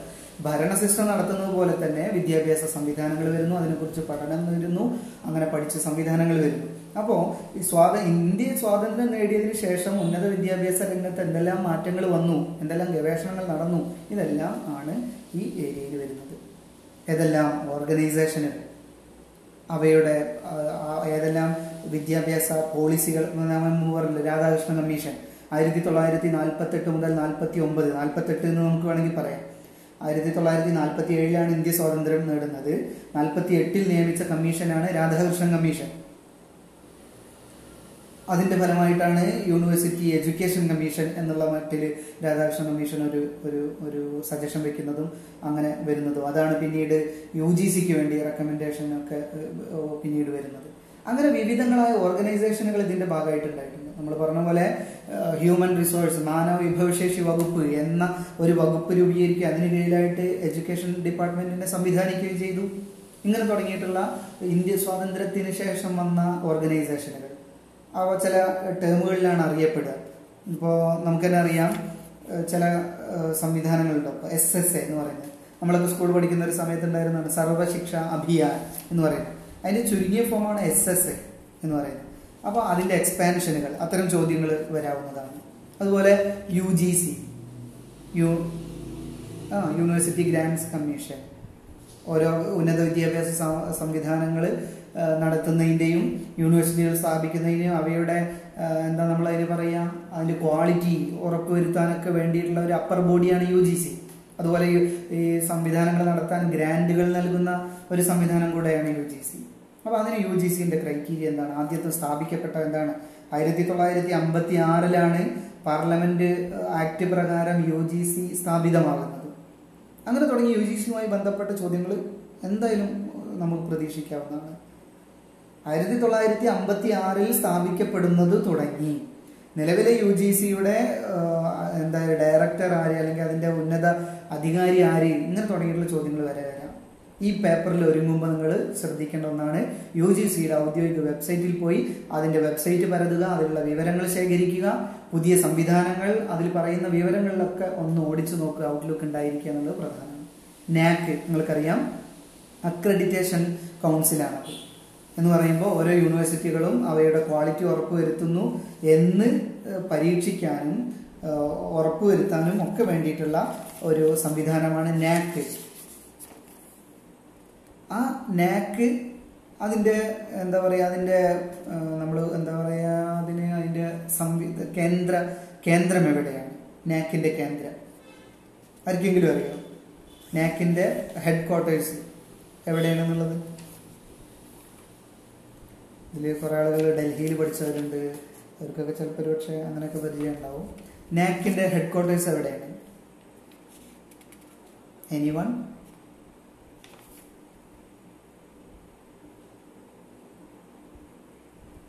ഇല്ല. ഓക്കെ സാധാരണഗതിയിൽ നമ്മളൊക്കെ U G C Delhi base ആയിട്ടാണ്. നാക്ക് എന്ന് പറഞ്ഞാൽ അറിയാലോ അതിന്റെ full national accreditation council national എനിക്ക് തോന്നുന്നു assessment and accreditation council national assessment and accreditation council സാധാരണഗതിയിൽ ഇത്തരം കേന്ദ്രത്തിന്റെയൊക്കെ നമ്മൾ വരുമ്പോൾ ഡൽഹി അങ്ങനെ ബേസ് ആയിട്ടാണ് അതിന്റെ ഇതുകൾ വരിക. എന്നാൽ നാക്കിന്റെ ഹെഡ് ക്വാർട്ടേഴ്സ് ബാംഗ്ലൂരാണ് സ്ഥിതി ചെയ്യുന്നത്. അപ്പൊ അത്തരം അങ്ങനെ ചോദ്യങ്ങൾ വരാം. അതുപോലെ എൻ ബി എ ഉൾപ്പെടെയുള്ള സാധനങ്ങൾ അവയുടെ എക്സ്പാൻഷൻ അവയുടെ ക്രൈറ്റീരിയ ഈ സാധനങ്ങൾ വരാം.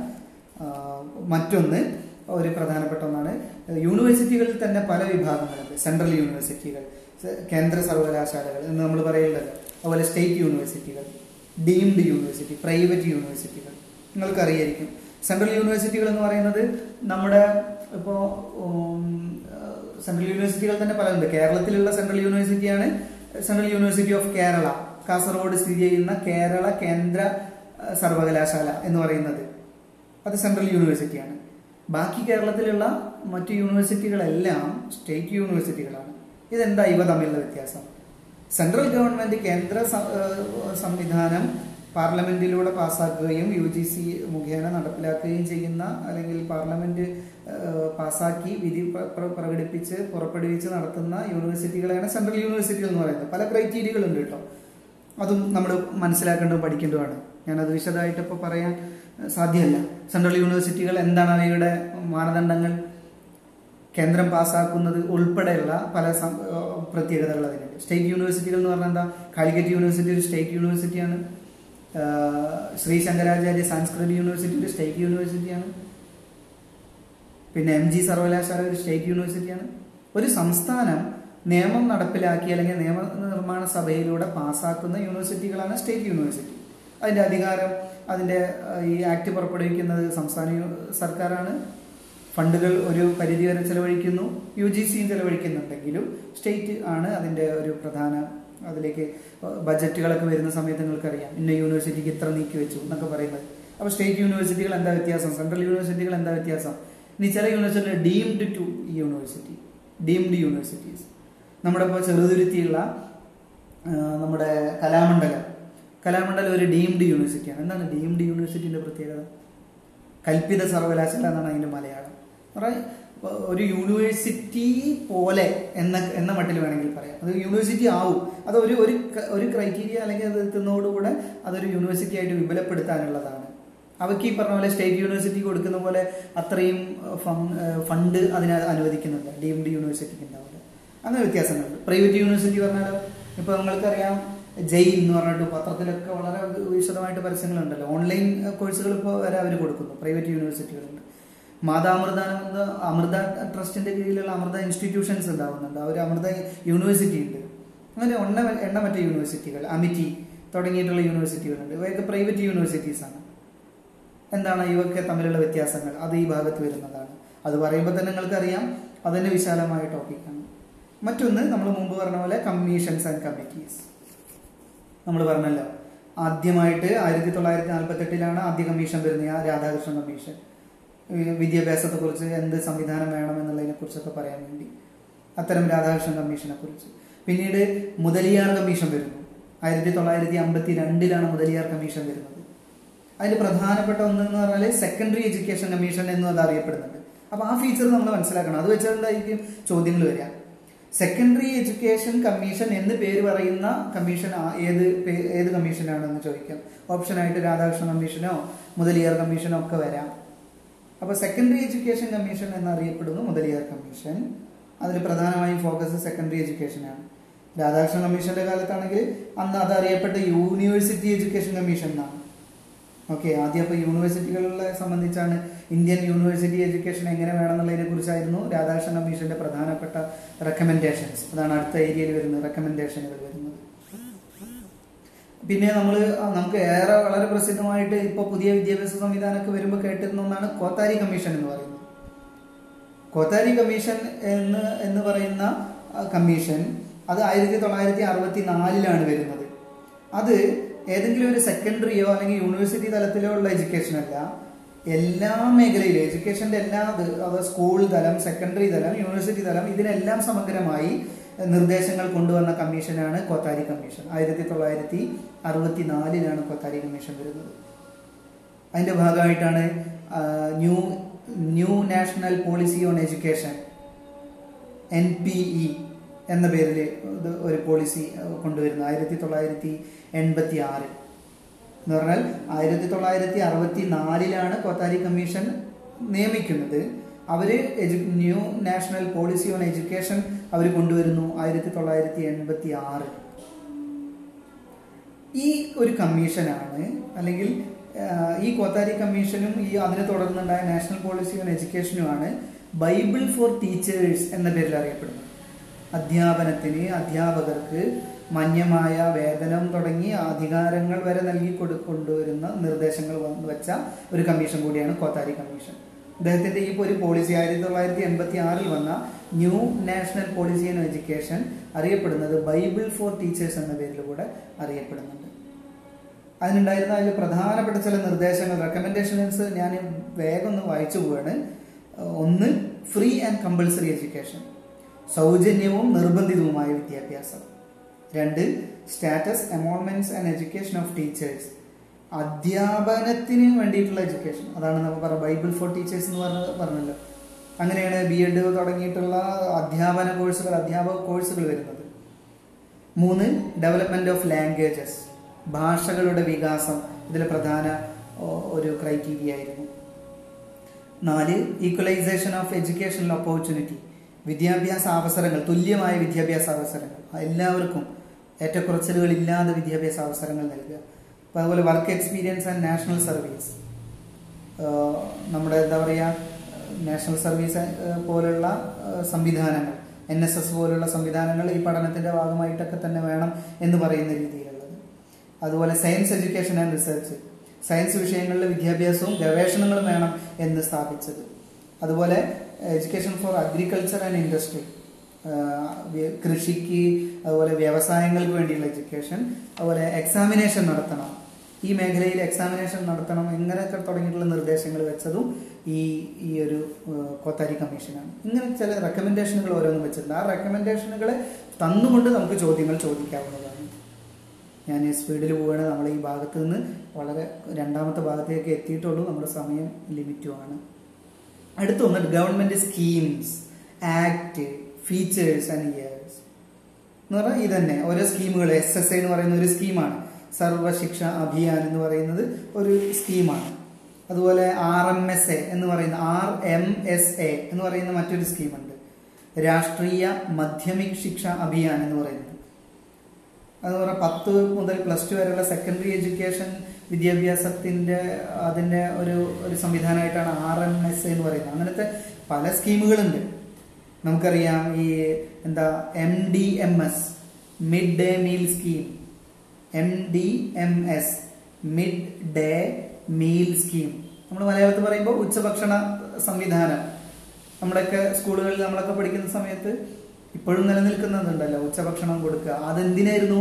അതുവഴി ഉച്ചഭക്ഷണം കൊടുത്തുകൊണ്ട് കൂടുതൽ കുട്ടികളെ അതിലേക്ക് ആകർഷിക്കുക. ദാരിദ്ര്യമാണ് പലരുടെയും പ്രശ്നം. അപ്പൊ ഉച്ചഭക്ഷണം കിട്ടുന്നുണ്ടല്ലോ പേര് അവർ വിദ്യാഭ്യാസത്തിന് വരും. അങ്ങനെ വിദ്യാഭ്യാസത്തെ പ്രൊമോട്ട് ചെയ്യുന്ന ഒരു സ്കീമായിരുന്നു മിഡ് ഡേ മീൽ സ്കീം അത്തരം വിവിധങ്ങളായ ഏഹ്, പുറപ്പെടുവിച്ചിട്ടുണ്ട്. ഓരോ എഡ്യൂക്കേഷണൽ പു- പുറപ്പെടുവിച്ചിട്ടുണ്ട്. അവയുടെ പ്രത്യേകതകൾ അവ ഏതെല്ലാം വർഷത്തിലാണ് വന്നത് ഇങ്ങനെ തുടങ്ങിയിട്ടുള്ള സംഗതികൾ. നമുക്കറിയാം national education policy N E N E P എന്ന് പറയുന്ന ഇപ്പോൾ വന്ന അത് അത് വരുന്നതിന് മുമ്പ് എൻ ഇ പി രണ്ടായിരത്തി ഇരുപത് എന്നാണ് new national education policy national education policy. അതിന് മുമ്പ് നമ്മൾ പറഞ്ഞിരുന്നു ആയിരത്തി തൊള്ളായിരത്തി അറുപത്തി എട്ടിൽ ഒരു ആദ്യമായിട്ട് ഒരു പോളിസി വന്നിട്ടുണ്ട്.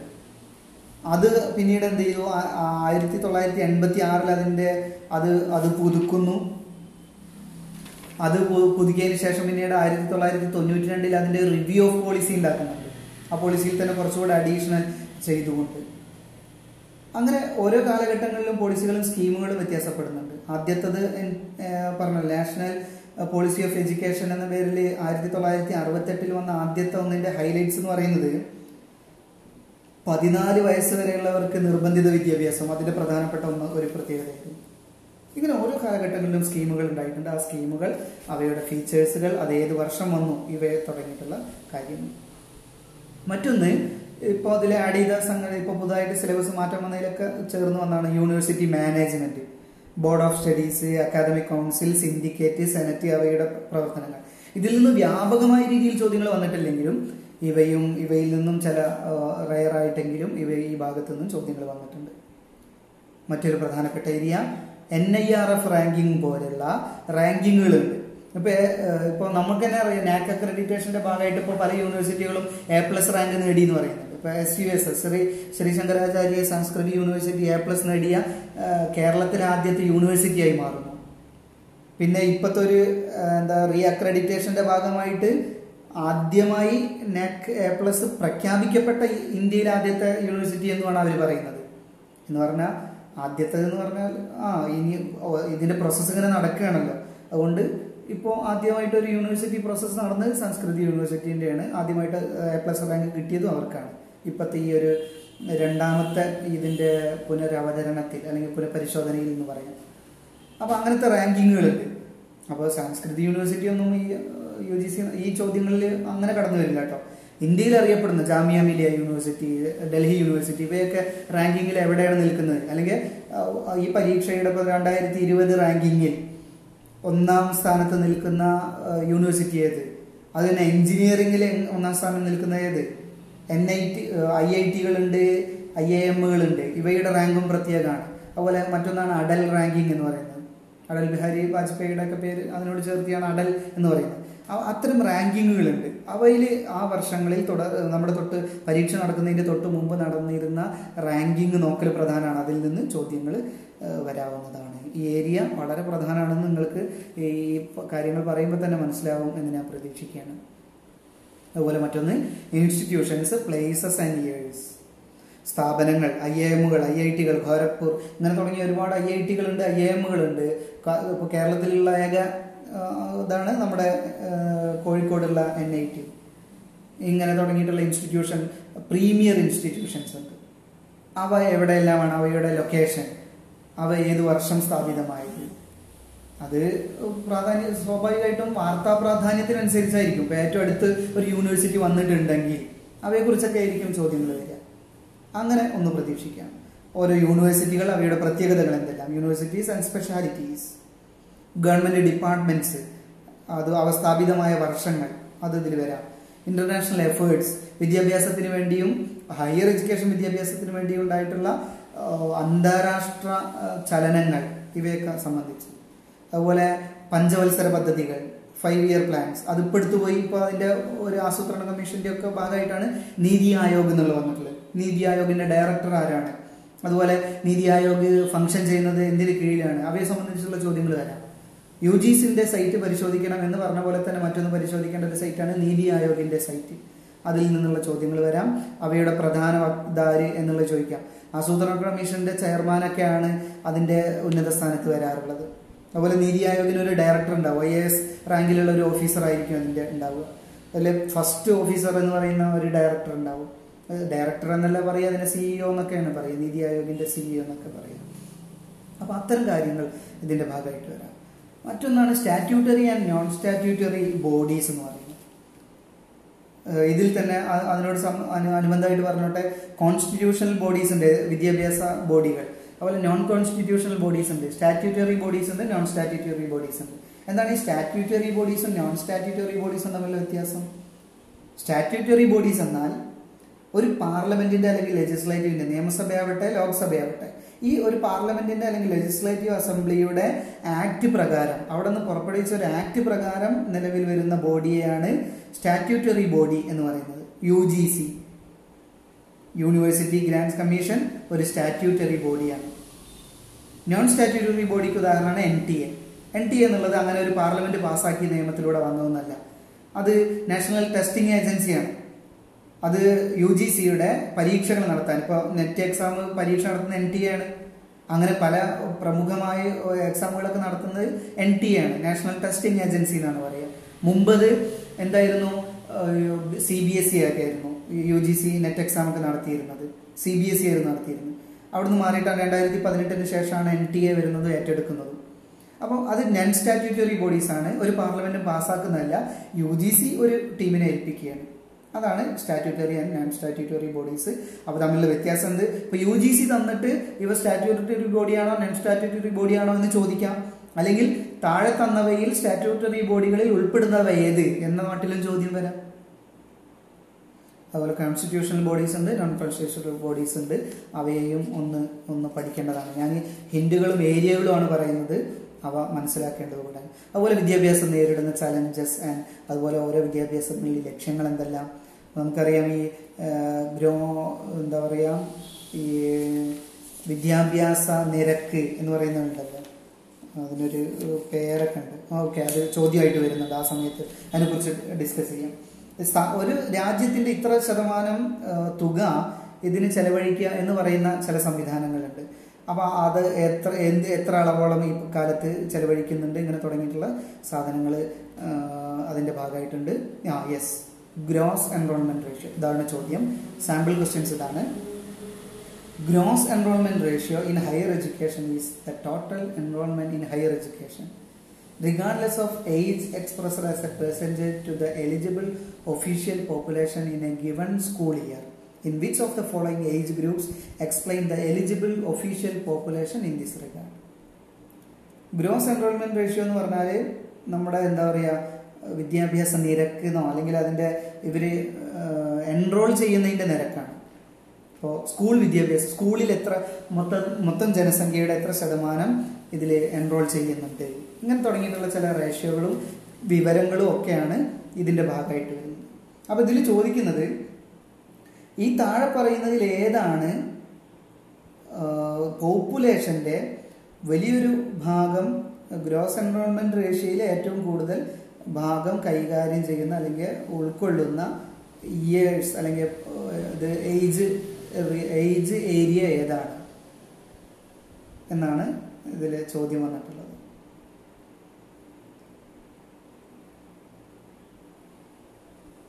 Okay which of the following age groups explain the eligible official population in this regard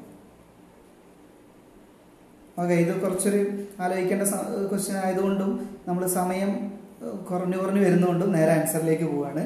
ഞാനതൊരു ഈ മട്ടിലുള്ള ചോദ്യങ്ങളാണ് ഈ ഭാഗത്ത് നിന്ന് പ്രതീക്ഷിക്കാവുന്നത് എന്ന് പറയാനാണ്. അതുപോലെ ചോദ്യങ്ങൾ തന്നെ നമുക്ക് ഇങ്ങനെ വായിച്ചു നോക്കി അത് മനസ്സിലാക്കി എടുക്കേണ്ടതുണ്ട് ഈ വിഷയത്തിൽ. അതുകൊണ്ട് പരമാവധി പ്രീവിയസ് ഇയർ ചോദ്യങ്ങൾ നമ്മൾ സോൾവ് ചെയ്യാന്നുള്ളതും പ്രാക്ടീസ് ചെയ്യാന്നുള്ളതും പ്രധാനമാണ്. ഇങ്ങനെ ചോദ്യങ്ങൾ കണ്ട് കണ്ട് പരിചയിച്ചു വരുമ്പോഴാണ് നമുക്ക് ആ കുറഞ്ഞ സമയത്തിനുള്ളിൽ ഉത്തരത്തിലേക്ക് എത്താൻ കഴിയുക. ഇതിന്റെ ഉത്തരം സി ആണ്. പതിനെട്ട് മുതൽ ഇരുപത്തിമൂന്ന് പ്രായപരിധിയിലുള്ളവരിലാണ് ഈ പറഞ്ഞ പോലെ ഗ്രോസ് എൻറോൾമെന്റ് റേഷ്യോ കൃത്യമായിട്ട് ഐഡന്റിഫൈ ചെയ്യാൻ കഴിയുന്നത് ലൊക്കേറ്റ് ചെയ്യാൻ കഴിയുന്നത്. കാരണം ഈ കാലഘട്ടങ്ങളിലാണല്ലോ നമ്മൾ എന്താ പറയുക ഡിഗ്രി കാലഘട്ടം എന്നൊക്കെ പറയുന്നത്. പതിനഞ്ച് പതിനേഴ് പ്ലസ് ടു കഴിഞ്ഞിട്ട് ഡിഗ്രി കാലഘട്ടങ്ങളിൽ ഇതൊക്കെയാണ് ഉന്നത വിദ്യാഭ്യാസ മേഖലയെ നോക്കുമ്പോൾ ഈ ഒരു ഏജ് ഏരിയയാണ് പ്രധാനമായിട്ടും വരുന്നത്. ഓക്കെ? ഇത്തരം ചോദ്യങ്ങളും നമ്മൾ പ്രതീക്ഷിക്കേണ്ടതുണ്ട് എന്ന് താൽക്കാലികമായി പറഞ്ഞ് സമയക്കുറവ് മൂലം അടുത്ത ഏരിയയിലേക്ക് പോവാണ്. മൂന്നാമത്തെ ഏരിയ പോയോ? യെസ് മൂന്നാമത്തെ ഏരിയ ഇതാണ്. Oriental and conventional learning programmes in India ഇന്ത്യയിലെ ഓറിയന്റൽ എന്ന് പറഞ്ഞ പരമ്പരാഗത യാഥാസ്ഥിക സ്ഥിതിക പ്രോഗ്രാമുകൾ എന്തൊക്കെയാണ്? എന്തൊക്കെയാണെന്നും ഇവിടെ ഉണ്ടായിരുന്നത്. അതിനാണ് നമ്മൾ വേദിക് പഠന സംവിധാനങ്ങളെ കുറിച്ചും ഒക്കെ നമ്മൾ പറഞ്ഞല്ലോ അത് അവയുടെ ഉദാഹരണങ്ങൾ. ഓറിയന്റൽ ലേണിംഗിന്റെ അവിടെ ഉണ്ടായിരുന്ന സ്ഥാപനങ്ങൾ എന്തൊക്കെയായിരുന്നു? അതിന് ഉദാഹരണങ്ങൾ ഒക്കെ പറയാന്നുള്ളതാണ് അവയുടെ സ്വഭാവം ടൈപ്പുകൾ ഏതൊക്കെയായിരുന്നു? അവയുടെ കൺസെപ്റ്റുകൾ അവരൊന്ന് മുന്നോട്ട് വെച്ചിരുന്ന കൺസെപ്റ്റുകൾ ഏതൊക്കെയായിരുന്നു എന്നാണ് പറയാനുള്ളത്. അതിന് ജസ്റ്റ് ഞാൻ ചില ഉദാഹരണങ്ങൾ പറയാം. Institutions of oriental learning in India ഇന്ത്യയിലെ ഈ ഓറിയന്റൽ എന്ന് പറഞ്ഞ പൗരസ്ത്യ വിദ്യാഭ്യാസം. ഓറിയന്റൽ ലേണിംഗ് എന്ന് പറയുമ്പോൾ പൗരസ്ത്യ വിദ്യാഭ്യാസ സംവിധാനത്തിൽ ഉണ്ടായിരുന്ന അന്നുണ്ടായിരുന്ന പ്രധാന ഇൻസ്റ്റിറ്റ്യൂഷൻസ് അതിൽ ഒന്നാമത്തെ ഏഷ്യാറ്റിക് സൊസൈറ്റിയാണ് മറ്റൊന്ന് institution of Sanskrit and Indological studies എന്ന് പറയുന്നതാണ്. അങ്ങനെ ഒരുപാട് ഉണ്ട് ജസ്റ്റ് ഒന്ന് ഇങ്ങനെ പറഞ്ഞു Adyar library and research centre Bhandarkar oriental research institute Kuppuswamy Swami Kuppuswamy Shastriya research institute ഇതൊന്നും നിങ്ങൾ എഴുതണ്ട. ജസ്റ്റ് ഒന്ന് മനസ്സിലാക്കാം. ഇവയൊക്കെയാണ് ഈ ഓറിയന്റൽ ലേണിംഗ് പൗരസ്ത്യ വിദ്യാഭ്യാസം എന്നൊക്കെ പറയുന്ന രീതിയിൽ വരുന്നത്. മദ്രാസ് സാൻസ്ക്രിത് കോളേജ് സാൻസ്ക്രിത് അക്കാദമി സാൻസ്കൃത സാഹിത്യ പരിഷത്ത് പിന്നെ the government Sanskrit college Saraswati Mahal library oriental manuscripts library oriental institute oriental research institute ഇവയൊക്കെ ഇവയുടെ ഉദാഹരണങ്ങളാണ്. ഈ ഉദാഹരണങ്ങളെ മുൻനിർത്തിക്കൊണ്ടും അവയെ പുരസ്കരിച്ചുകൊണ്ടും ഒക്കെ ചോദ്യങ്ങൾ ഈ ഭാഗത്തുനിന്ന് പ്രതീക്ഷിക്കാവുന്നതാണ്. ഇവ ഒരു നമുക്ക് മുൻ കഴിഞ്ഞ തൊട്ട് മുമ്പ് നടന്ന ഒരു ഇതിൽ നോക്കുമ്പോൾ ഈ മേഖലയിൽ നിന്ന് ഒരുപാട് ചോദ്യങ്ങളൊന്നും വന്നതായിട്ട് നമുക്ക് ഐഡന്റിഫൈ ചെയ്യാൻ കഴിയുന്നില്ല. എങ്കിലും എങ്കിലും ഇത് ഒരു പ്രതീക്ഷിക്കേണ്ടതാണ്. നമ്മൾ കവർ ചെയ്യേണ്ട ഒരു ഏരിയയാണ് മറ്റൊന്ന് professional technical and skill based education വിശദമായിട്ട് പറയേണ്ട കാര്യമില്ല. വ്യത്യസ്തങ്ങളായ എഡ്യൂക്കേഷൻ സിസ്റ്റങ്ങളുണ്ട് അതിൽ ഈ പ്രൊഫഷണൽ കോഴ്സുകൾ നൽകുന്ന സ്ഥാപനങ്ങളുണ്ട് ടെക്നിക്കൽ യൂണിവേഴ്സിറ്റികളുണ്ട് നമുക്ക് തന്നെ അറിയാം കുസാറ്റ് കൊച്ചിൻ സർവകലാശാല അവയുടെ അവ എന്താണ് അല്ലെങ്കിൽ അതിൽ കൊടുക്കുന്ന കോഴ്സുകൾ അതുപോലെ നമുക്ക് തന്നെ ടെക്നിക്കൽ യൂണിവേഴ്സിറ്റി ഉണ്ട് അങ്ങനെ തുടങ്ങിയിട്ടുള്ള സംവിധാനങ്ങൾ ഇത് ലോകത്തെ അല്ലെ സോറി രാജ്യത്തെമ്പാടും ഉണ്ട് അവയെ സംബന്ധിച്ചുള്ള വിവരങ്ങളാണ്. അല്ലെ N S Q F national skill qualifi quality framework എന്ന് പറയുന്നത്. അതിന് ചില ക്രെഡിറ്റുകൾ ഉണ്ട് അവയുടെ മാനദണ്ഡങ്ങൾ എന്തൊക്കെയാണ്? എത്ര ക്രെഡിറ്റ് ഇത്ര ക്രെഡിറ്റ് നേടുന്ന അതിന്റെ ലെവലുകളുണ്ട് അവ എന്തൊക്കെയാണ് അതൊക്കെ ഈ ഏരിയയിൽ പെടുന്നതാണ്. അതുപോലെ ഏതെല്ലാം പ്രൊഫഷണൽ വിദ്യാഭ്യാസ സംവിധാനങ്ങൾ നമ്മുടെ ഇന്ത്യയിലുണ്ട്? ടെക്നിക്കൽ സംവിധാനങ്ങളുണ്ട്. സ്കിൽ ബേസ്ഡ് എഡ്യൂക്കേഷന്റെ ഭാഗമായിട്ട് എന്തെല്ലാം വിദ്യാഭ്യാസ സംവിധാനങ്ങളുണ്ട് എന്നതെല്ലാം ഈ ഏരിയയിൽ പെടുന്നതാണ്. അവയിൽ നിന്ന് കഴിഞ്ഞ വർഷത്തെ ആ ഭാഗത്തു നിന്ന് ചോദ്യങ്ങൾ വന്നിട്ടുള്ളത് മൊത്തം ഇതിൽ നിന്ന് നാല് ചോദ്യങ്ങളാണ് വന്നിട്ടുള്ളത്. നമുക്കൊരു അഞ്ച് ശതമാനം മാത്രമേ ഈ ഭാഗത്ത് നിന്നുള്ള വരുന്നുള്ളൂ. എങ്കിലും ഞാൻ മുമ്പ് പറഞ്ഞ പോലെ അൺപ്രഡിക്റ്റബിൾ ആണ്. നമുക്ക് മുൻ വർഷങ്ങളിൽ ഇത്രേ വന്നുള്ളൂ എന്ന് കരുതിയിട്ട് പറയാൻ കഴിയില്ല. എങ്കിലും അതൊരു ഡാറ്റയാണ്. ഓക്കെ. അടുത്തൊരു ഏരിയ എന്ന് പറയുന്നത് വാല്യൂ എഡ്യൂക്കേഷൻ ആൻഡ് എൻവയോൺമെന്റൽ എഡ്യൂക്കേഷൻ ആണ്. മൂല്യാധിഷ്ഠിത വിദ്യാഭ്യാസം അതുപോലെ പരിസ്ഥിതി വിദ്യാഭ്യാസം. അവ എന്താണ് ഈ മൂല്യാധിഷ്ഠിത വിദ്യാഭ്യാസം എന്ന് പറഞ്ഞാൽ വാല്യൂ എഡ്യൂക്കേഷൻ എന്ന് പറഞ്ഞാൽ എന്താണ്?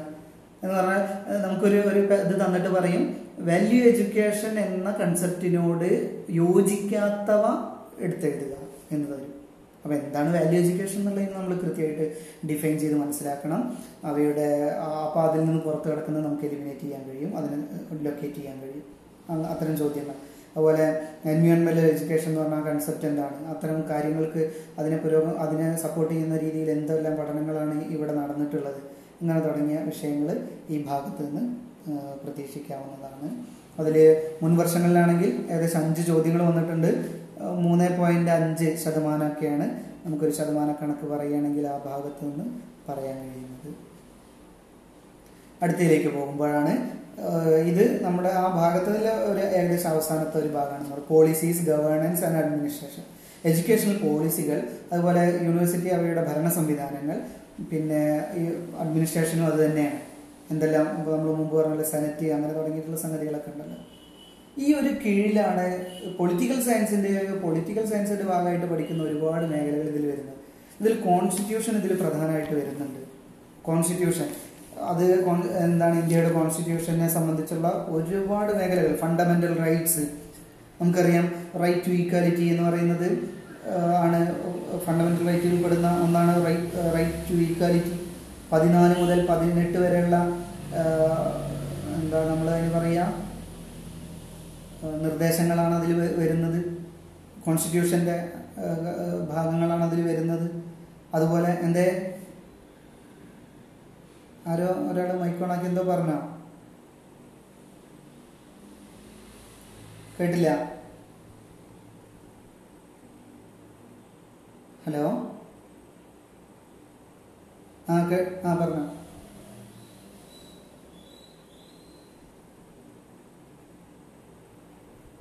എനിക്കത് ക്ലിയർ ആയില്ല കേട്ടോ. ഓക്കെ എന്തായാലും ഇത് കഴിഞ്ഞ് അവസാനിപ്പിച്ചതായിരിക്കും വരാം. ഒന്ന് right to right to equality പോലെ റൈറ്റ് ടു ഫ്രീഡം അതുപോലെ റൈറ്റ് അഗെയിൻസ്റ്റ് എക്സ്പ്ലോയിറ്റേഷൻ ഇവയെല്ലാം കോൺസ്റ്റിറ്റ്യൂഷന്റെ ഏത് ഭാഗത്താണ് പറയുന്നത്? അതുപോലെ ഏത് ആർട്ടിക്കിളിലാണ് പറയുന്നത്? ഇപ്പോൾ പതിനാല് മുതൽ പതിനെട്ട് വരെയുള്ള ആർട്ടിക്കിളുകളിലാണ് റൈറ്റ് ടു ഈക്വാലിറ്റി വരുന്നത്. അപ്പോൾ അവയെ സംബന്ധിച്ചുള്ള കോൺസ്റ്റിറ്റ്യൂഷൻ അതിന്റെ ഇമ്പോർട്ടന്റ് ഫീച്ചേഴ്സ് വരാം. നമുക്കറിയാം മുന്നൂറ്റി തൊണ്ണൂറ്റഞ്ച് ആർട്ടിക്കിളാണ് നമ്മൾ നമുക്കറിയുന്നത് അത് എട്ട് ഭാഗങ്ങളായിട്ടാണ് കോൺസ്റ്റിറ്റ്യൂഷൻ വരുന്നത്. അതിൽ തന്നെ വിവിധ ഭാഗങ്ങളായിട്ടും അതിന് അമെൻമെന്റുകളും ഒക്കെ ഉണ്ട്. അതെല്ലാം ഈ ഭാഗത്ത് വരുന്നുണ്ട്. പ്രസിഡന്റിന്റെ ഗവർണറുടെ വൈസ് വൈസ്രോയുടെ ഇവരുടെയൊക്കെ ചുമതലകൾ എന്താണ്? പ്രസിഡന്റ് അത്തരം ചോദ്യങ്ങൾ മുമ്പ് കാലത്ത് വന്നിരുന്നു. കഴിഞ്ഞ വർഷത്തെ ചോദ്യ പേപ്പറുകളിൽ ഈ ഭാഗത്ത് നിന്ന് പത്ത് ചോദ്യങ്ങളാണ് വന്നിട്ടുള്ളത്. ഏകദേശം ഒരു പന്ത്രണ്ട് പോയിന്റ് അഞ്ച് ശതമാനം എന്നാണ് കണക്കുകൾ പറയുന്നത്. എങ്കിലും താരതമ്യേന ഇപ്പോൾ വന്നതിൽ കഴിഞ്ഞ തവണത്തെ ഷിഫ്റ്റുകളിൽ കുറവാണെങ്കിലും അതിന് മുമ്പ് യു ജി സി നടത്തിയിരുന്ന സമയത്തും ഒക്കെ ഈ ഭാഗത്തു നിന്ന് കുറേ ചോദ്യങ്ങൾ വരുന്നു. പ്രസിഡന്റിന്റെ പ്രസിഡന്റിനെ ഇംപീച്ച് ചെയ്യാൻ ആർക്കാണ് യോഗ്യത? ഇങ്ങനെ തുടങ്ങിയിട്ടുള്ള കുറച്ച് സംഗതികളൊക്കെ ഈ ഭാഗത്ത് വരാറുണ്ട്. പോളിറ്റി ആൻഡ് ഗവേണൻസ് എന്നൊക്കെ ഈ ഭാഗത്തിന് അന്നത്തെ പേരുണ്ടായിരുന്നു. സിലബസ് മാറിയപ്പോഴാണ് ഇതിന് പോളിസീസ് ഗവേണൻസ് ആൻഡ് അഡ്മിനിസ്ട്രേഷൻ എന്ന പേര് വന്നത്. ആ പ്രസിഡന്റ് പ്രസിഡന്റിനെ ആരാണ് സത്യവാചകം ചൊല്ലിക്കൊടുക്കുക? അങ്ങനെ തുടങ്ങി സത്യപ്രതിജ്ഞ ചെയ്യുമ്പോൾ ഇംപീച്ച് ചെയ്യാൻ ആർക്കാണ് ചുമതല? യൂണിവേഴ്സിറ്റികളുടെ വൈസ് ചാൻസലർ ആരാണ്? അതുപോലെ അതൊക്കെ തന്നെ വിസിറ്റിംഗ് എന്താ ചാൻസലർ എന്നോ അങ്ങനെ പറഞ്ഞിട്ടുള്ള ചില പോസ്റ്റുകളൊക്കെ ഉണ്ടാവും യൂണിവേഴ്സിറ്റികൾക്ക് അവയെ സംബന്ധിച്ചുള്ള സാധനങ്ങൾ അവയുടെ ഘടന അത്തരം ചോദ്യങ്ങൾ ഇതിൽ നിന്ന് വരാം. അതുപോലെ കോൺസ്റ്റിറ്റ്യൂഷണൽ ബോഡീസ് സ്വാഭാവികമായിട്ടും ഉണ്ടാവലുണ്ട് ഭരണഘടനാ സംവിധാനങ്ങൾ ഭരണഘടന ചുമതലകൾ എന്നൊക്കെ പറയുന്ന കുറെ ബോഡികളുണ്ടല്ലോ. അവ എന്തെല്ലാം? പാർലമെന്റ് പ്രവർത്തിക്കുന്നത് എന്ത്? എങ്ങനെ? പാർലമെന്റ് തന്നെ ലോക്സഭ ഉണ്ട് രാജ്യസഭ ഉണ്ട് ആദ്യകാലത്തൊക്കെ സിമ്പിൾ ആയ ഒരു ചോദ്യമായിരുന്നു. ഈ പാർലമെന്റിൽ ഏതാണ് അധോസഭ? എന്ന് പറഞ്ഞാൽ എന്താ നമ്മളതിന് പറയാ? മേൽസഭ കീഴ്സഭ. ഈ ഇതിൽ ലോക്സഭയാണോ രാജ്യസഭയാണോ ഏറ്റവും കൂടുതൽ പവർ ഉള്ളത്? ഇത്തരം ചോദ്യങ്ങൾ വരാം. അതുപോലെ പാർലമെന്റ് ലോക്സഭയുടെ അതിലെ അംഗങ്ങളുടെ എണ്ണം. അവ നേരിട്ട് ഡയറക്റ്റ് ആയിട്ടില്ലെങ്കിൽ നമ്മൾ കൺഫ്യൂഷൻ ആക്കുന്ന രീതിയിൽ ചോദ്യങ്ങൾ വരാം. കോൺസ്റ്റിറ്റ്യൂഷന്റെ ആർട്ടിക്കിളുകളെ സംബന്ധിച്ച്. അതുപോലെ ഈ എന്താ പറയുക നമ്മുടെ ഈ ഭരണത്തിന്റെ സുഗമമായ നടത്തിപ്പും അതുപോലെ അവയിലൊന്നും കൈകടത്തലുകളില്ല എന്ന് ഉറപ്പുവരുത്താൻ വേണ്ടിയിട്ടുള്ള ട്രാൻസ്പാരൻസി മെക്കാനിസം ഉണ്ട്. ലോക്പാൽ പോലെ auditor auditor general auditor and controller general തസ്തികകൾ പോലെ. അത് ആരാണ് അതിന്റെ ഘടന എങ്ങനെയാണ്? ഇങ്ങനെ തുടങ്ങിയിട്ടുള്ള വരാം. ചീഫ് മിനിസ്റ്ററെ സംബന്ധിച്ച ഒരു സംസ്ഥാന ചീഫ് മിനിസ്റ്ററുടെ റെസ്പോൺസിബിലിറ്റി എന്തൊക്കെയാണ്? അദ്ദേഹത്തിന്റെ അധികാര പരിധി ഏതെല്ലാം വരെയാണ്? ഇതിനെ സംബന്ധിച്ച് അതുപോലെ പ്രസിഡന്റ് റൂൾ അടിയന്തരാവസ്ഥ പ്രഖ്യാപിക്കുമ്പോൾ രാഷ്ട്രപതി ഭരണമാണല്ലോ വരിക? എങ്ങനെയാണ് ഒരു രാഷ്ട്രപതി ഭരണം അമെന്റ്മെന്റ് അല്ലെങ്കിൽ ഇവിടെ അടിയന്തരാവസ്ഥ പ്രഖ്യാപിക്കുന്നതിന്റെ കാരണം എന്ത് ഏ- ഏത് കാലത്താണ് എഴുപത്തഞ്ചിൽ പ്രഖ്യാപിച്ചതിന്റെ കാരണം എന്തൊക്കെയായിരുന്നു? അല്ലെങ്കിൽ ഏത് വർഷമാണ് ഇന്ത്യ പ്രസിഡന്റ് റൂളുകളെ എമർജൻസി പ്രഖ്യാപിക്കപ്പെട്ടത്? അന്ന് ആരായിരുന്നു ഇവിടുത്തെ ഭരണാധികാരി? ഇങ്ങനെ തുടങ്ങിയിട്ടുള്ള അതിനെ സംബന്ധിച്ച ചോദ്യങ്ങൾ വരാം. ഞാൻ മുമ്പ് സൂചിപ്പിച്ച പോലെ എഡ്യൂക്കേഷൻ എന്ന് പറയുന്നത് കൺകറന്റ് ലിസ്റ്റിലാണ് പെടുന്നത്. എന്ന് പറഞ്ഞാൽ കേന്ദ്രത്തിനും സംസ്ഥാനത്തിനും തമ്മിൽ അവർക്ക് ഫെഡറൽ സംവിധാനത്തിൽ പരസ്പരം റെസ്പോൺസിബിലിറ്റികളും റെസ്പോൺസിബിലിറ്റികളും അതുപോലെ ഉത്തരവാദിത്തങ്ങളും അതുപോലെ ഫണ്ട് നീക്കി വെക്കേണ്ടതുമായ ലിസ്റ്റുകളാണ് കൺകറന്റ് ലിസ്റ്റുകൾ. അതല്ലാതെ യൂണിയൻ ലിസ്റ്റ് ഉണ്ട് സ്റ്റേറ്റ് ലിസ്റ്റുകളുണ്ട്. അത്തരം ലിസ്റ്റുകൾ അവയിൽ ഏതെല്ലാം ഉൾപ്പെടുന്നു എഡ്യൂക്കേഷൻ അതിൽ ഏതിൽ പെടുന്നു ഇങ്ങനെ തുടങ്ങിയിട്ടുള്ള ചോദ്യങ്ങൾ ഈ ഇതിന്റെ ഭാഗമായിട്ട് വരുന്നു. സുപ്രീം കോർട്ടിന്റെ അധികാര പരിധി സുപ്രീം കോടതിയുടെ അധികാരി ആര് ഇങ്ങനെ തുടങ്ങിയിട്ടുള്ള ചോദ്യങ്ങളും ഇങ്ങനെ തുടങ്ങിയിട്ടുള്ളത് എന്ന് പറയുമ്പോൾ നമ്മൾ ഒരുപാട് ഒരുപാട് ഇതിന്റെ ഭാഗമായിട്ട് വരാറുണ്ട്. പ്രത്യേകിച്ചും fundamental duties directive principle of state policy പിന്നെ ഓരോ ആർട്ടിക്കിൾ ചില ആർട്ടിക്കിളുടെ നമ്പർ തന്നിട്ട് ഇത് ഏതെല്ലാം എന്തെല്ലാം കാര്യങ്ങളാണ് ഇതിന് കീഴിൽ വരുന്നത്? ഇങ്ങനെ സംബന്ധിച്ച ചോദ്യങ്ങൾ പ്രതീക്ഷിക്കാവുന്നതാണ്. ഒന്നുകൂടെ അടിവരായിട്ട് പറയട്ടെ കഴിഞ്ഞ തവണ ഈ ഭാഗത്ത് നിന്ന് അത്രമേൽ ഡീപ്പായിട്ട് ഈ കോൺസ്റ്റിറ്റ്യൂഷനെന്ന് സംബന്ധിച്ച് വന്നിട്ടില്ല. എങ്കിലും നമുക്ക് അതിലൊരു ഉറപ്പ് പറയാൻ വയ്യ. ആ, ഒരു പക്ഷേ വന്നോന്നും വരാം. ഒരു മാതൃകാ ചോദ്യം നോക്കാം. രാഷ്ട്രീയ ഉച്ചതാർ ശിക്ഷ അഭിയാൻ റൂസ എന്നറിയപ്പെടുന്ന a centrally sponsored scheme aiming at providing strategic funding to eligible state higher education institution was ബഞ്ചറി RUSA എന്ന് പറയുന്നത് ഈ എന്താ ഹയർ എഡ്യൂക്കേഷൻ ഇൻസ്റ്റിറ്റ്യൂഷനുകൾക്ക് അവയുടെ സംവിധാനങ്ങൾ വിപുലപ്പെടുത്താനും ഒക്കെ വേണ്ടി എന്താ സ്ട്രാറ്റജികൾ പ്രൊവൈഡ് ചെയ്യുന്ന എങ്ങനെ നയങ്ങൾ രൂപീകരിക്കുന്ന അതിനുവേണ്ടി ലക്ഷ്യം വെക്കുന്ന ഒരു സ്കീമാണ് രാഷ്ട്രീയ ഉച്ചതാർ ശിക്ഷാ അഭിയാൻ എന്ന് പറയുന്നത്. റൂസ എന്ന് നമ്മൾ സാധാരണ പറയും. ഇത് ഏത് വർഷമാണ് സ്ഥാപിതമായത്? ഓക്കെ. ടു തൗസൻഡ് തേർട്ടി സുഹേറാണ് മറുപടി പറഞ്ഞേ? Okay okay okay thank you. Okay. സുഹൈറാക്ക് ഇത് പരിചിതമായിരിക്കും എന്ന് ഞാൻ മനസ്സിലാക്കുകയാണ്. ഓക്കെ രണ്ടായിരത്തി പതിമൂന്നിലാണ് റൂസ സംവിധാനം ആരംഭിക്കുന്നത്. അപ്പോൾ ഈ അർത്ഥത്തിലുള്ള ചോദ്യങ്ങൾ ഇതുപോലെ ഇത് ഒരു മാതൃകാ ചോദ്യം മാത്രമാണ്. ഇത്തരം ചോദ്യങ്ങൾ ഈ മേഖലയിൽ നിന്ന് പ്രതീക്ഷിക്കാവുന്നതാണ്. ഇപ്പം നമ്മൾ ഏകദേശം ഒന്ന് ഒരു റൗണ്ട് ഒന്ന് ഒരു റൗണ്ട് ഓടിയെത്തി എന്ന് തന്നെയാണ് ഞാൻ പ്രതീക്ഷിക്കുന്നത്. ഇതൊക്കെയാണ് യൂണിറ്റ് പത്തിന്റെ ഏരിയകൾ എന്ന് നമ്മൾ പറഞ്ഞു. ഏരിയകളിൽ നിന്ന് ഇതിൽ രണ്ടാമത്തെ area evolution of higher learning and research in post independence India എന്ന ഭാഗത്ത് നിന്നാണ് രണ്ടായിരത്തി ഇരുപത് സെഷനുകൾ നോക്കുമ്പോൾ അമ്പത് ശതമാനത്തിലേറെ ചോദ്യങ്ങൾ വന്നിട്ടുള്ളത്. പക്ഷേ അതുകൊണ്ട് ഇത്തവണ ആ ഭാഗത്ത് നിന്ന് തന്നെ കൂടുതൽ ചോദ്യങ്ങൾ വരണമെന്നില്ല. ഇവയ്ക്കെല്ലാം തുല്യ പ്രാധാന്യമാണ്. ഈ മേഖലയിൽ നിന്ന് അഞ്ച് ചോദ്യങ്ങളാണ്. യൂണിറ്റ് പത്തിൽ നിന്ന് അഞ്ച് ചോദ്യങ്ങൾ നമ്മൾ പ്രതീക്ഷിക്കുന്നു. ആ അഞ്ച് ചോദ്യങ്ങളിൽ നിന്ന് അങ്ങനെ രണ്ട് പത്ത് മാർക്ക്. എവിടെ- നിന്നും വരാം? ഇനിയിപ്പോ ഇതിൽ ഇവർ എറ്റസെട്ര എന്നൊക്കെ പറഞ്ഞ ഓപ്ഷനുകൾ ഇപ്പൊ ഇതൊക്കെ പറഞ്ഞല്ലോ ഓരോന്നും വാസ്റ്റ് ഏരിയകളാണ്. ഇപ്പൊ ലാസ്റ്റുള്ള പോളിസീസ് ഗവേണൻസ് ആൻഡ് അഡ്മിനിസ്ട്രേഷൻ എടുത്താൽ തന്നെ അതിൽ കോൺസ്റ്റിറ്റ്യൂഷൻ വരുന്നുണ്ട് കോൺസ്റ്റിറ്റ്യൂഷണൽ ബോഡീസ് വരുന്നുണ്ട് പിന്നെ ഫണ്ടമെന്റൽ ഡ്യൂട്ടീസ് വരുന്നുണ്ട് പിന്നെ ഫണ്ടമെന്റൽ റൈറ്റ്സ് പാർലമെന്റ് ഇവയെല്ലാം വരുന്നതാണ്. അതന്നെ വിപുലമായ സാധനമാണ്.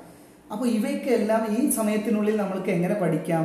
ഇവയൊക്കെ കവർ ചെയ്ത് എങ്ങനെ ഒരു സാമാന്യമായി മനസ്സിലാക്കാം എന്നുള്ളതാണ് ഇതിൽ ഉപയോഗിക്കാവുന്ന ട്രിക്ക് പ്രീവിയസ് ഇയർ ക്വസ്റ്റ്യൻസ് നോക്കിയിട്ട് ചോദ്യങ്ങളുടെ ഒരു സ്വഭാവം മനസ്സിലാക്കുക പാറ്റേൺ മനസ്സിലാക്കുക ഇതിനനുസരിച്ച് നോട്ടുകൾ പ്രിപ്പയർ ചെയ്യുക.